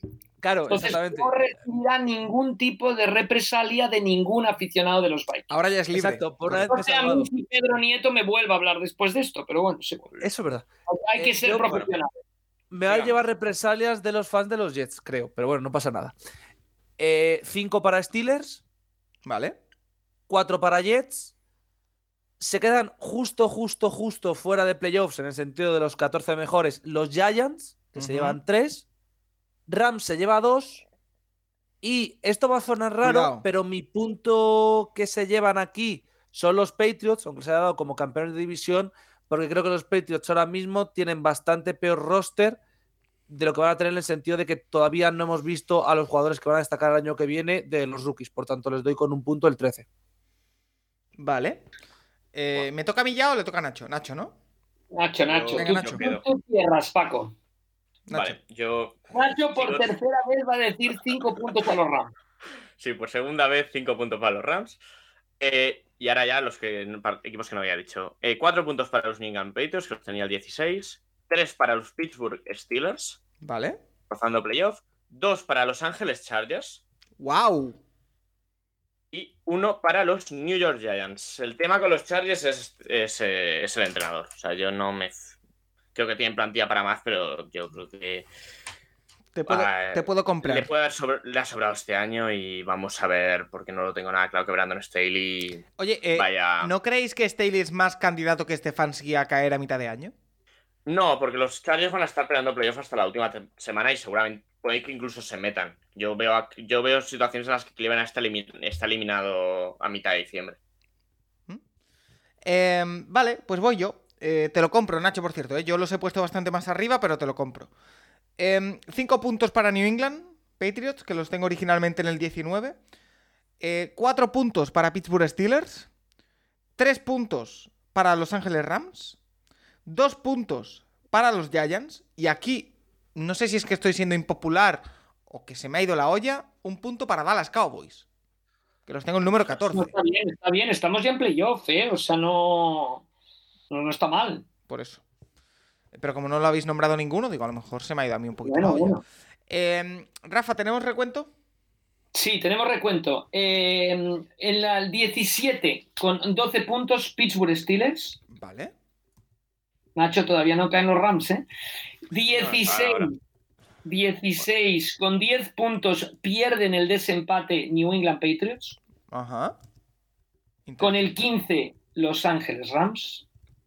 Misma puntuación que Patriots. Con el 14. Ay, perdón, perdón, perdón, perdón, perdón. Eh, no, no, no, no. A ver. Con el 16 New York Giants. Ajá. 15 Patriots. 14 Rams. Y ya está.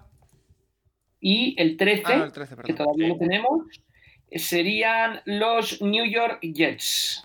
Wow. Bueno, los Jets no han caído tanto porque yo los tengo. ¿Podéis repetirme estos cinco, porfa? Sí. Se me acaban de- Perdón, Steelers. Perdón, que me he equivocado en un recuento. Decimos Es que es- séptimo. Hacemos Pittsburgh. repaso.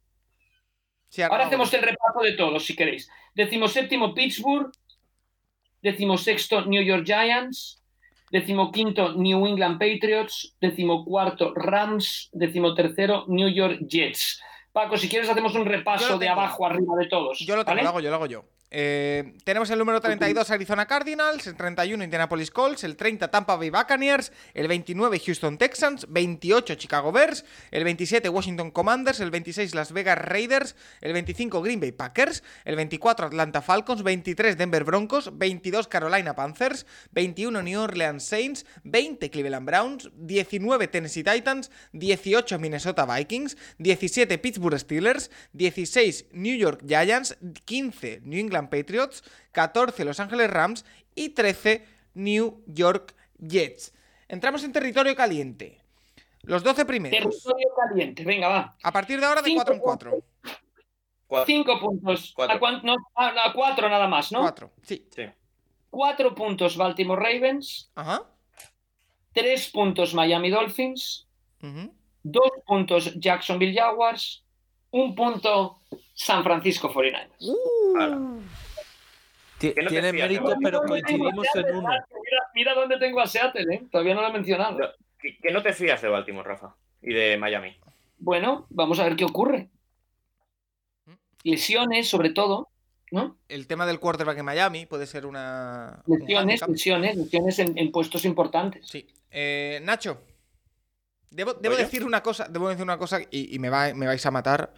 Eh, hasta que no me he puesto a mirar el Power Ranking y he hecho el Power Ranking, yo no me acordaba de que Jalen Ramsey había pasado a Miami. No me acordaba. Imagínate cómo tengo la cabeza. Eh, Nacho, Lo, lo que sí es cierto es que es el Power Ranking es demasiado, no sé, es con- arriba ya veréis es muy conservador, me imagino que el de todos, ¿no? Pero Sí, bueno. yo creo que a partir de ahora vamos a estar mucho más de acuerdo. Filadelfia, Cincinnati, etcétera, pero bueno, venga, va, seguimos, que aquí estamos en la pomada, en lo interesante, venga, Nacho. ¿quién va? Del 12 ¿Voy yo? al 9, sí. Vale, bueno, tenía los Chargers ya colgados, así que cuatro puntos para los Chargers. Tres y puesto 11 para los Jacksonville Jaguars. Dos puntos para los Detroit Lions. Hmm, Y un punto noveno los tengo a Seattle Seahawks. Vale. Tomasi, tu turno. Seattle 4, Mm, Detroit 3, Dallas 2 y Jacksonville 1. wow. Me sorprende, Dos me y sorprende, uno. me sorprende lo de. lo- porque a mí el, el- el duelo que tengo en mente en los Power Rankings es Lions o Jaguars. ¿Quién está antes? Y me sorprende lo de Jaguars por delante, que está bien, ¿eh? Pero me sorprende. Han, han ganado la A división, ver, a ver, tienen buen todavía, entrenador. decides, decides tú, Paco. ¿eh? Vale. Cuatro puntos Dallas Cowboys. Tres puntos Baltimore Ravens. Dos puntos Seattle Seahawks. Y un punto los tengo en el número 9, eh, Los Ángeles Chargers. Pues aquí estamos muy igualados, un momento, ¿eh? A Voy ver, a hacer, voy a sumar. Sí, porque hay muchos equipos nombrados, ¿no? Me da la impresión. Aquí ya entramos en un abanico. Yo creo que todos tenemos claro A ver, los eh, tres, cuatro Caen a la, caen a la posición número 12. 12 Baltimore Ravens. Ajá. Bueno, Wow. No, eh, es donde yo les tenía, ¿eh? O sea que he dicho wow, pero. yo los tenía, yo- yo Exacto, los todo tenía séptimo. diseñado para que Paco acierte. Le- les tenía el 6. 11, Yo número siete. 11 Seattle Seahawks. Ajá. Número 10 Dallas Cowboys. Wow. Y número 8 Jacksonville Jaguars. Número Número 9. nueve. Se han salvado de pelos los Chargers y los Lions, con lo cual ya está todo bastante, bastante conservador arriba, ya veremos. ¿eh? Vale. Eh, Pero es el- Cowboys, es el nueve, entonces, ¿no? Sí, el 9. Vale. Yo tenía a Dallas octavo y Baltimore séptimo. Wow. Yo tenía a Baltimore sexto. Yo tenía a Jaguars octavo. Fíjate lo que te digo.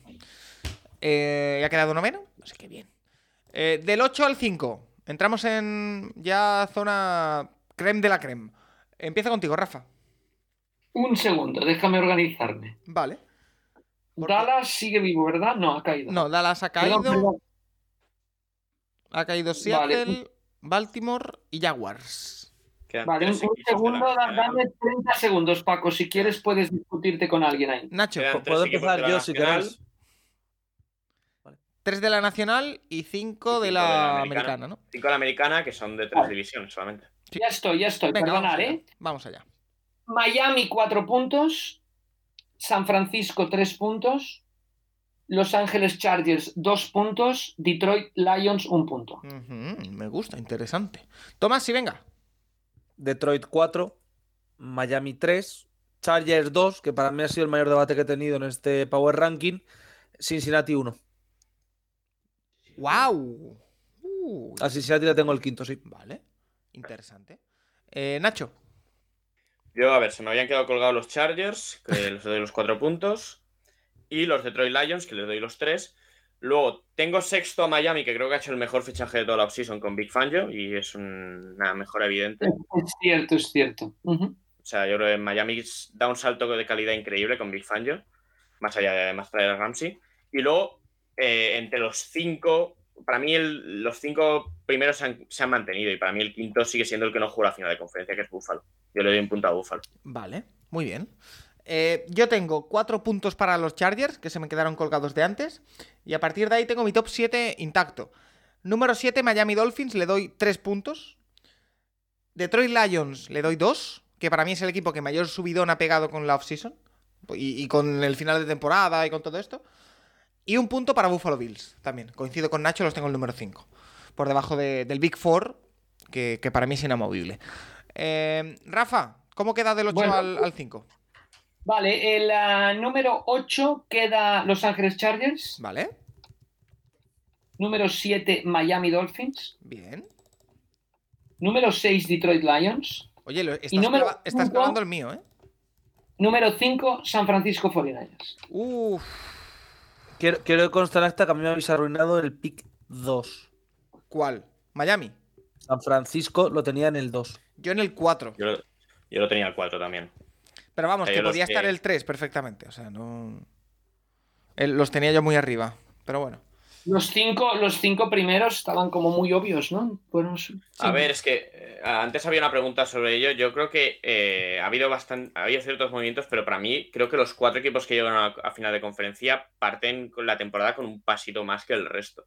Obviamente hay que resolver ciertas dudas, por ejemplo en San Francisco, quien sea que vaya a jugar de quarterback, pero, pero yo creo que los cuatro que llegan a final de conferencia parten con cierto favoritismo. Mira, yo, yo te avanzo, te avanzo más. Si el tema del quarterback estuviese claro en San Francisco, y si fuese Purdy porque me gusta más, pues mejor. Yo no los tendría, yo no los tendría el 4, probablemente les tendría el 2. No, Probablemente. para, para- Pero- para mí sería Yo eh, Pero como no le, está le claro- quiero pedir una cosa a nuestra audiencia. Ya, me va, comentario ya me de va a dar un palo. No, por favor, que miren todos los últimos 30 programas. ¿Cómo es posible que en los 30 programas se han salido los nombres de Purdy y, Mac- y Mayfield? Porque todos. eh, to- Santiago Y para- Tomás sí. Mayfield, Mayfield no ha salido hoy, ¿no? Como que no, Ahora. cuando se ha puesto a decir los jugadores fetiches Ah. que tenía Ah, Tomás- Mayfield Tomás no sí, manda. Tomás sí, En todos. Tomás sí, Tomás sí. Debo decir, debo decir que acaba de entrar una pregunta y no es broma mía. en la que nos mandan ¿cómo un ranking de quarterbacks de college desde el año 2000 hasta aquí, donde Baker Mayfield es el 1 y Cam Newton es el 2. Quiero decir, Fe- con esto- Felicidades. con esto Es que te decir, quiero decir- título más. Eh. Esa pregunta te la habrán hecho a ti. no, no, no, no, no, mira, os la paso. Que me- que- o sea, quiero decir, Bueno, que aparte pues de que la gente me busca y me conoce, El que, el, que haga, el que haya hecho ese ranking que deje de tomarse ciertas sustancias. lo ha hecho eh, Ha sido Aaron Rodgers el y- que ha hecho claro. ESPN, lo ha hecho.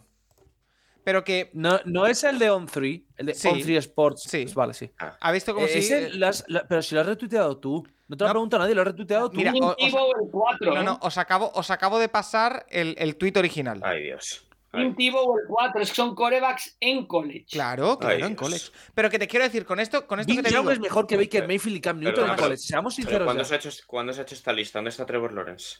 Tomás, sí, te haré solo, te diré una Trevor Lawrence palabra. perdió el campeonato, ¿no, Nacho?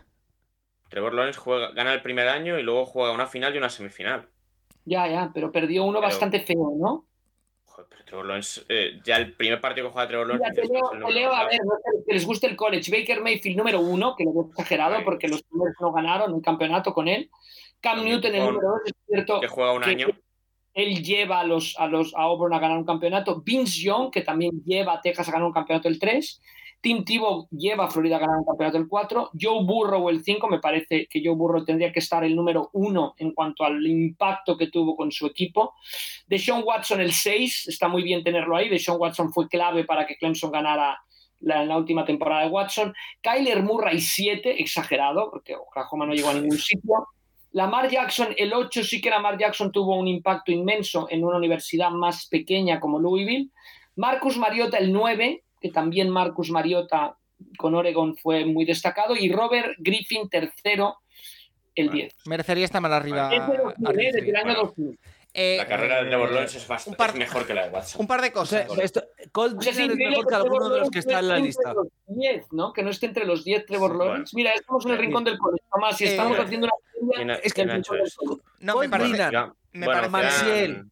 Eh, joder, es que hay muchos jugadores que pueden estar en esta lista de 10. Otro, Ahora las puedo otro seguir. programa. Nacho, Nacho, otro a ver, programa. Me parece muy bien esta actuación musical justo antes de las votaciones de Eurovisión. Es, Otro programa. es un poco esto. O- o no hace falta hacer ningún programa sobre eso. No, no, pero, pero cierro. No me creo que cierro no hace el- falta. Sobre el top 10 de ranking de Cubis en college, creo que no hace falta un programa, ¿eh? Quiero decir, más no. Te sorprendería. Pero que eh, No. solo te diré dos, dos conceptos, Tomás, y a tu pregunta, a lo que tú has dicho. Uno, palabras clave. Dos, SEO. Eh, vamos con los. A nadie le importa. Eh, ¡Ay, Dios mío! Bueno, Mira, tira para pero- adelante, tira para adelante, de verdad, tira para adelante. pero No, bueno, es que no puedo volviendo al ranking, eh, sí. creo que alguien preguntaba quién era el equipo que más, para mí ha pegado más un subido mayor. Para mí es Miami con el tema Big Fan. O sea, que Miami el Yo- año pasado no paraba a nadie en defensa. Estoy de acuerdo nadie. y te compro y, Fan yo y aporto Detroit también. Por cierto, ¿se ha dicho de dónde es la Super Bowl? Es que- que... acaba de salir la noticia. San Francisco, ¿no? ¿La de 2026? Sí. San Francisco, Se ¿no? confirma. Eso, ese era el rumor que sabía que estaba medio confirmado. Eh, del 4 al 1. Va, chicos, que cerramos. Rafa, comienzo contigo. Buffalo 4 puntos, ¿Sí? Cincinnati 3, Filadelfia 2, Kansas City 1. Yo, te- ponme lo mismo que tengo lo mismo. O sea, 4 para Bills, 3 para Bengals, 2 para Eagles, 1 para Chiefs. Eh, venga, eh, Tomasi, por ejemplo. Soy alternativo, entiendo. Eh, cuatro para Bengals, que yo les tengo puesto el 5. tres para Eagles, que les tengo puesto el cuarto. Dos para Bills, que les tengo puesto el tercero. Y uno para Kansas. Wow. ¿Qué- ¿Tú, tú crees que Bills ha hecho algo desde aquel partido que pierden en divisionales para ser mejores que los Bengals? Creo que eran mejor equipo que los Bengals. Ostras, el partido Esa, esa demuestra es la son- respuesta.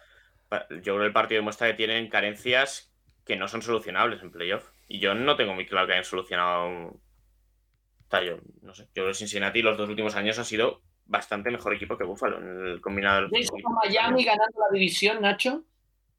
Yo veo, yo, bueno, yo creo, creo que aposté por ello. Yo, yo creo que Miami le puede quitar la división a Buffalo si, si Tua se mantiene sano y, y, y Big Fangio pues va a darle un subidón evidente a esa defensa.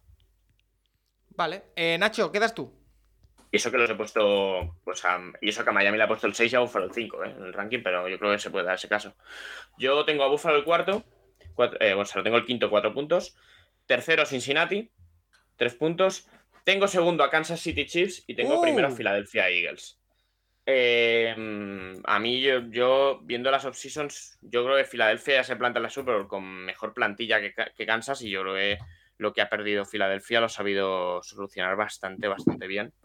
Mientras que, bueno, veremos en City Entiendo la- por tu razonamiento, entiendo por tu razonamiento que no es que solo lo haya sabido sustituir bien, sino que lo ha mejorado para pasar a Kansas. Bueno, Hombre, bueno, sí, no sí, sé es si mejorado, que- pero por ejemplo, bueno, Kansas por el camino también ha perdido ciertos jugadores, o sea que no sé, yo que- yo, yo es que creo que eh, Filadelfia no siempre gana el mejor equipo. Yo creo que el Filadelfia en la Super Bowl tenía mejor plantilla de Kansas City Chiefs. Ajá. No gana el partido, obviamente, pero, pero para mí la plantilla de Filadelfia el día de la Super Bowl es, mejor que la de Kansas. Así que bueno, veremos, pero, pero para mí la, la mejor plantilla de cara a la temporada, combinando también con el entrenador y demás, yo creo que es Filadelfia. Luego, obviamente, pues el favorito va a ser Kansas City Chiefs porque tienen lo que tienen, pero, pero para mí es eso. Yo creo que de cara a la temporada partimos con que el favorito de cada conferencia es el mismo que llevo este último año, que luego no se suele repetir, ¿eh? es lo bueno, pero Vale. Eh, ¿Tenemos top 4, Rafa? Sí, tenemos en cuarto lugar a los Buffalo Bills, en tercero a Cincinnati Bengals, segundo Philadelphia Eagles, primero Kansas City Chiefs con tres votos. Nacho le ha dado su voto, como hemos escuchado, a los Philadelphia Eagles. Vale. eh, ¿Podemos hacer repaso de los Por 32? supuesto. Venga, ¿Quieres que los haga yo? Por ¿El favor. repaso? ¿Quieres que lo haga yo? sí. ¿Eh? Sí, por favor. Pues en 32 Arizona Cardinals, 31 Indianapolis Colts, 30 Tampa Bay Buccaneers, 29 Houston, 28 Chicago, 27 Washington, 26 Las Vegas, 25 Green Bay, 24 Atlanta, 23 Denver, 22 Carolina, 21 New Orleans, 20 Cleveland, 19 Tennessee, 18 Minnesota, 17 Pittsburgh, 16 New York Giants, 15 New England Patriots, a partir del 14 posiciones de playoff, aunque no exactamente, porque el campeón de la- de la- del sur de la NFC lo hemos puesto el 21, que es New Orleans, pero bueno, los 14 equipos top serían los Rams, número 14, los Jets, número 13, Baltimore Ravens, número 12, Seattle Seahawks, número 11, Dallas Cowboys, número 10, Jacksonville Jaguars, número 9, los Ángeles Chargers número 8, Miami Dolphins número 7, Detroit Lions número 6, San Francisco 49ers número 5, Buffalo Bills número 4, Cincinnati Bengals el 3, Philadelphia Eagles el 2 y los Kansas City Chiefs repetirían como campeones de la Super Bowl, al menos en los Power Rankings, el número 1. Vale, eh, pues ahí tenemos el Power Ranking, eh, que evidentemente puede cambiar de aquel inicio de la temporada, todavía pueden pasar muchas cosas, pero nuestra opinión está ahí, mejor o peor, está ahí. Eh, un par de preguntas antes de irnos que me las he guardado un poco a modo de, de off topic. Eh, primero, evidentemente, la pregunta que nos hace es CB84, que dice que en el último podcast hablasteis sobre vuestras carreras, que quiere saber en qué universidad estudiamos y si hicimos Erasmus. Yo, sin saberlo, Santiago Tomás y tiene pinta de que has hecho Erasmus. ¿Yo de qué? No sé, tienes No. pinta. ¿No? No, no, no, ¿Por no, qué? yo no he hecho Erasmus. ¿Eh? ¿Por qué? ¿Que ¿Por qué? Por tema económico, básicamente. Vale, no, no, ojo, por saber. Es decir, si hubiera podido, hubiera hecho, pero no era, ¿Ves? ¿Ves? no era te, pega, plan, te no había pega- opción. te pega mucho. Además, te pega hacerlo como en Polonia o así. Uno- uno Si lo hubiera hecho, a mí me gusta. Es decir, mi plan era irme a República Checa Claro, o ¿ves? esa zona. ¿Ves? Abajo. Lo he dicho. Sobre todo para el fútbol, pero no eso es otro tema. Eh, Eh, Complutense. Complutense Periodismo, correcto. Madre mía, la combinación mundial. Eh, Sí. Nacho, Yo he estudiado en Ingeniería Industrial en la, la Politécnica de Cataluña, aquí en Barcelona. Estudiaba con el máster. Y yo tenía Erasmus para irme a Milán, pero algo, ocurrió algo en marzo de 2020. No sé si os acordáis. ¿ah? Eh, y Nació nada, el Capologist. para ir- para- eso pasó, Sí, ¿no? Que el también, capologista impidió también. que te fueras a... Claro, claro. Sí, sí, por eso no, pero para irme a estar encerrado en Milán, pues no, no me fui. Y bueno, veremos, a lo mejor, a lo mejor en futuros, futuras fechas hay alguna noticia con respecto a posible a acabar el máster fuera. Eh, ¿Algún plazo de cuándo se sabrá? Eh, a ver, yo ya lo sé. Lo único es que quiero acabar de cerrarlo todo y obviamente pues hay, hay gente fuera de este podcast que prefiero que se enteren. No, no, Por- maravilloso, sí, sí, me parece espectacular. Hombre, estar- estaría feo que se entere por el podcast. Quiero decir. Muy interesante que podría hasta peligrar su pertenencia a los Seattle Seahawks o no, o te mantendrás fiel. No, y al Capologist. A mí los Seattle Seahawks Sí, sí, sí, hay muchas cosas, ¿eh? No. Sigamos. Sigan. sigan. Yo estudié periodismo en la Universidad de Sevilla, para todos aquellos interesados. Eh, menos caché que Nacho y que, y que Tomasi. pero. Sí, bueno, la, la Complutense tiene un caché loco. Oye, sí. Bueno, las Eh, tres son públicas, ¿no? Correcto. La Complutense no. Sí, joder, si la Complutense no es Sí. pública, Nacho. Yo, yo, yo es que las de Madrid no tengo ni idea. Pero sí, sí, las tres eh, Rafa, eh, ¿tú? Pues Yo, yo creo que en mi época no existía Erasmus, menos en México. Empecé la carrera de informática, la dejé a los dos años porque empecé a trabajar en la radio y desde entonces me he dedicado al periodismo, en concreto al periodismo deportivo principalmente. Y ahora estoy por terminar eh, la carrera, estoy ahora con la tesis, que la tengo que entregar ahora en junio. O sea que a los cincuenta y pico me he puesto a estudiar una carrera que es ciencias religiosas. Pero, en el Rafa- instituto de... ¿eh? ¿eh? Rafa, ¿tesis o trabajo de fin de grado? No, no, te- una tesis final, una Ah, especie de tesina. Vale, sí, vale. sí, sí. Pero bueno, es muy cortita, ¿eh? Pero es una tesina. No, no es, no es un trabajo de investigación, Ah, digamos, vale, una tesina. ¿Ciencias, ¿Ciencias religiosas es lo mismo que teología? Más o menos, es una manera de llamarle para los que no son curas, digamos, ¿sabes? O sea, Vale. la, la facultad de teología es más el seminario, eh, ciencias religiosas no lleva tanta carga de filosofía, son menos años, pero, pero sí vemos las asignaturas mismas de teología, el tronco común de teología es, es similar al de la carrera de teología. Vale. Y después haré probablemente dos años, porque es como un 3 más 2, ¿no? Como se estudia ahora los 3 más 2 y estos, me tomaré, eh, o sea, me tardo tres años y medio. Ahora haré, en el próximo, próximo curso haré la DECA, para que si me sale ser profesor de religión, pues seré profesor de religión, eh, que me quedan muy poquitos créditos para acabar la DECA. Y después los dos años siguientes sí que me mm, acabaré pues, el máster, ¿no? Como, como lo que está haciendo Nacho en ingeniería, lo haré sobre, probablemente sobre teología pastoral. Y ya está, un resumen un poco extraño. ¿no? No, no, interesante, interesante. a los cincuenta y pico años meterte en una carrera, bueno, no es, no es tan fácil, es muy cómodo porque hoy, hoy en día se puede hacer mucho online y eso es muy cómodo. Y, y bueno, a mí me gusta ¿eh? todo el tema estudiar, escribir, etcétera. Entonces tampoco me ha costado tanto. ¿eh? Y yo he tenido compañeros de universidad, decir, yo me acuerdo de que en cuarto tenía una compañera que tenía 62 años, que se había jubilado, que ya no me acuerdo si era, creo que era profesora, se había jubilado y dijo que ella quería estudiar periodismo y con sus bemoles estuvo estudiando periodismo y acabó la carrera, que decir, se graduó conmigo, así que nunca es tarde, si alguien quiere estudiar, nunca es tarde. En ingeniería industrial no hay mucha gente a esa edad. eh. No, ya no nos da el cerebro para procesar lo que procesáis a la velocidad que lo procesáis, ¿no, Nacho? No sé. No, no, yo creo que es ingeniería industrial, yo alucino. Yo creo que es la carrera más complicada que en la que se puede meter una persona. O por lo menos va, con mis, con mis aptitudes o mis habilidades. qué va, qué va. Yo tengo que decir que he visto cosas de medicina y yo ahí no... Es decir, yo sé que sería absolutamente incapaz de estar cerca de aprobar una asignatura de medicina. Pero, ¿sabes qué pasa, Tomás? Yo tengo una hija que estudia ingeniería industrial y una hija que está a punto de, bueno, ha acabado medicina, se gradúa ahora el 3 de junio y, mm, el- o, sea, en, en ingenier- o sea, tú puedes estudiar lo mismo, pero en medicina te rinde porque lo aprendes y, y lo sacas. En ingeniería industrial puedes estudiar lo que sea, como plantees el problema mal, Ya, eso es verdad. Eso es verdad, como planteas el problema No, mal. incapaz de plantear un problema, o sea, No, en incapaz. medicina tiene que te sacas la carrera y te dicen a estudiar el MIR.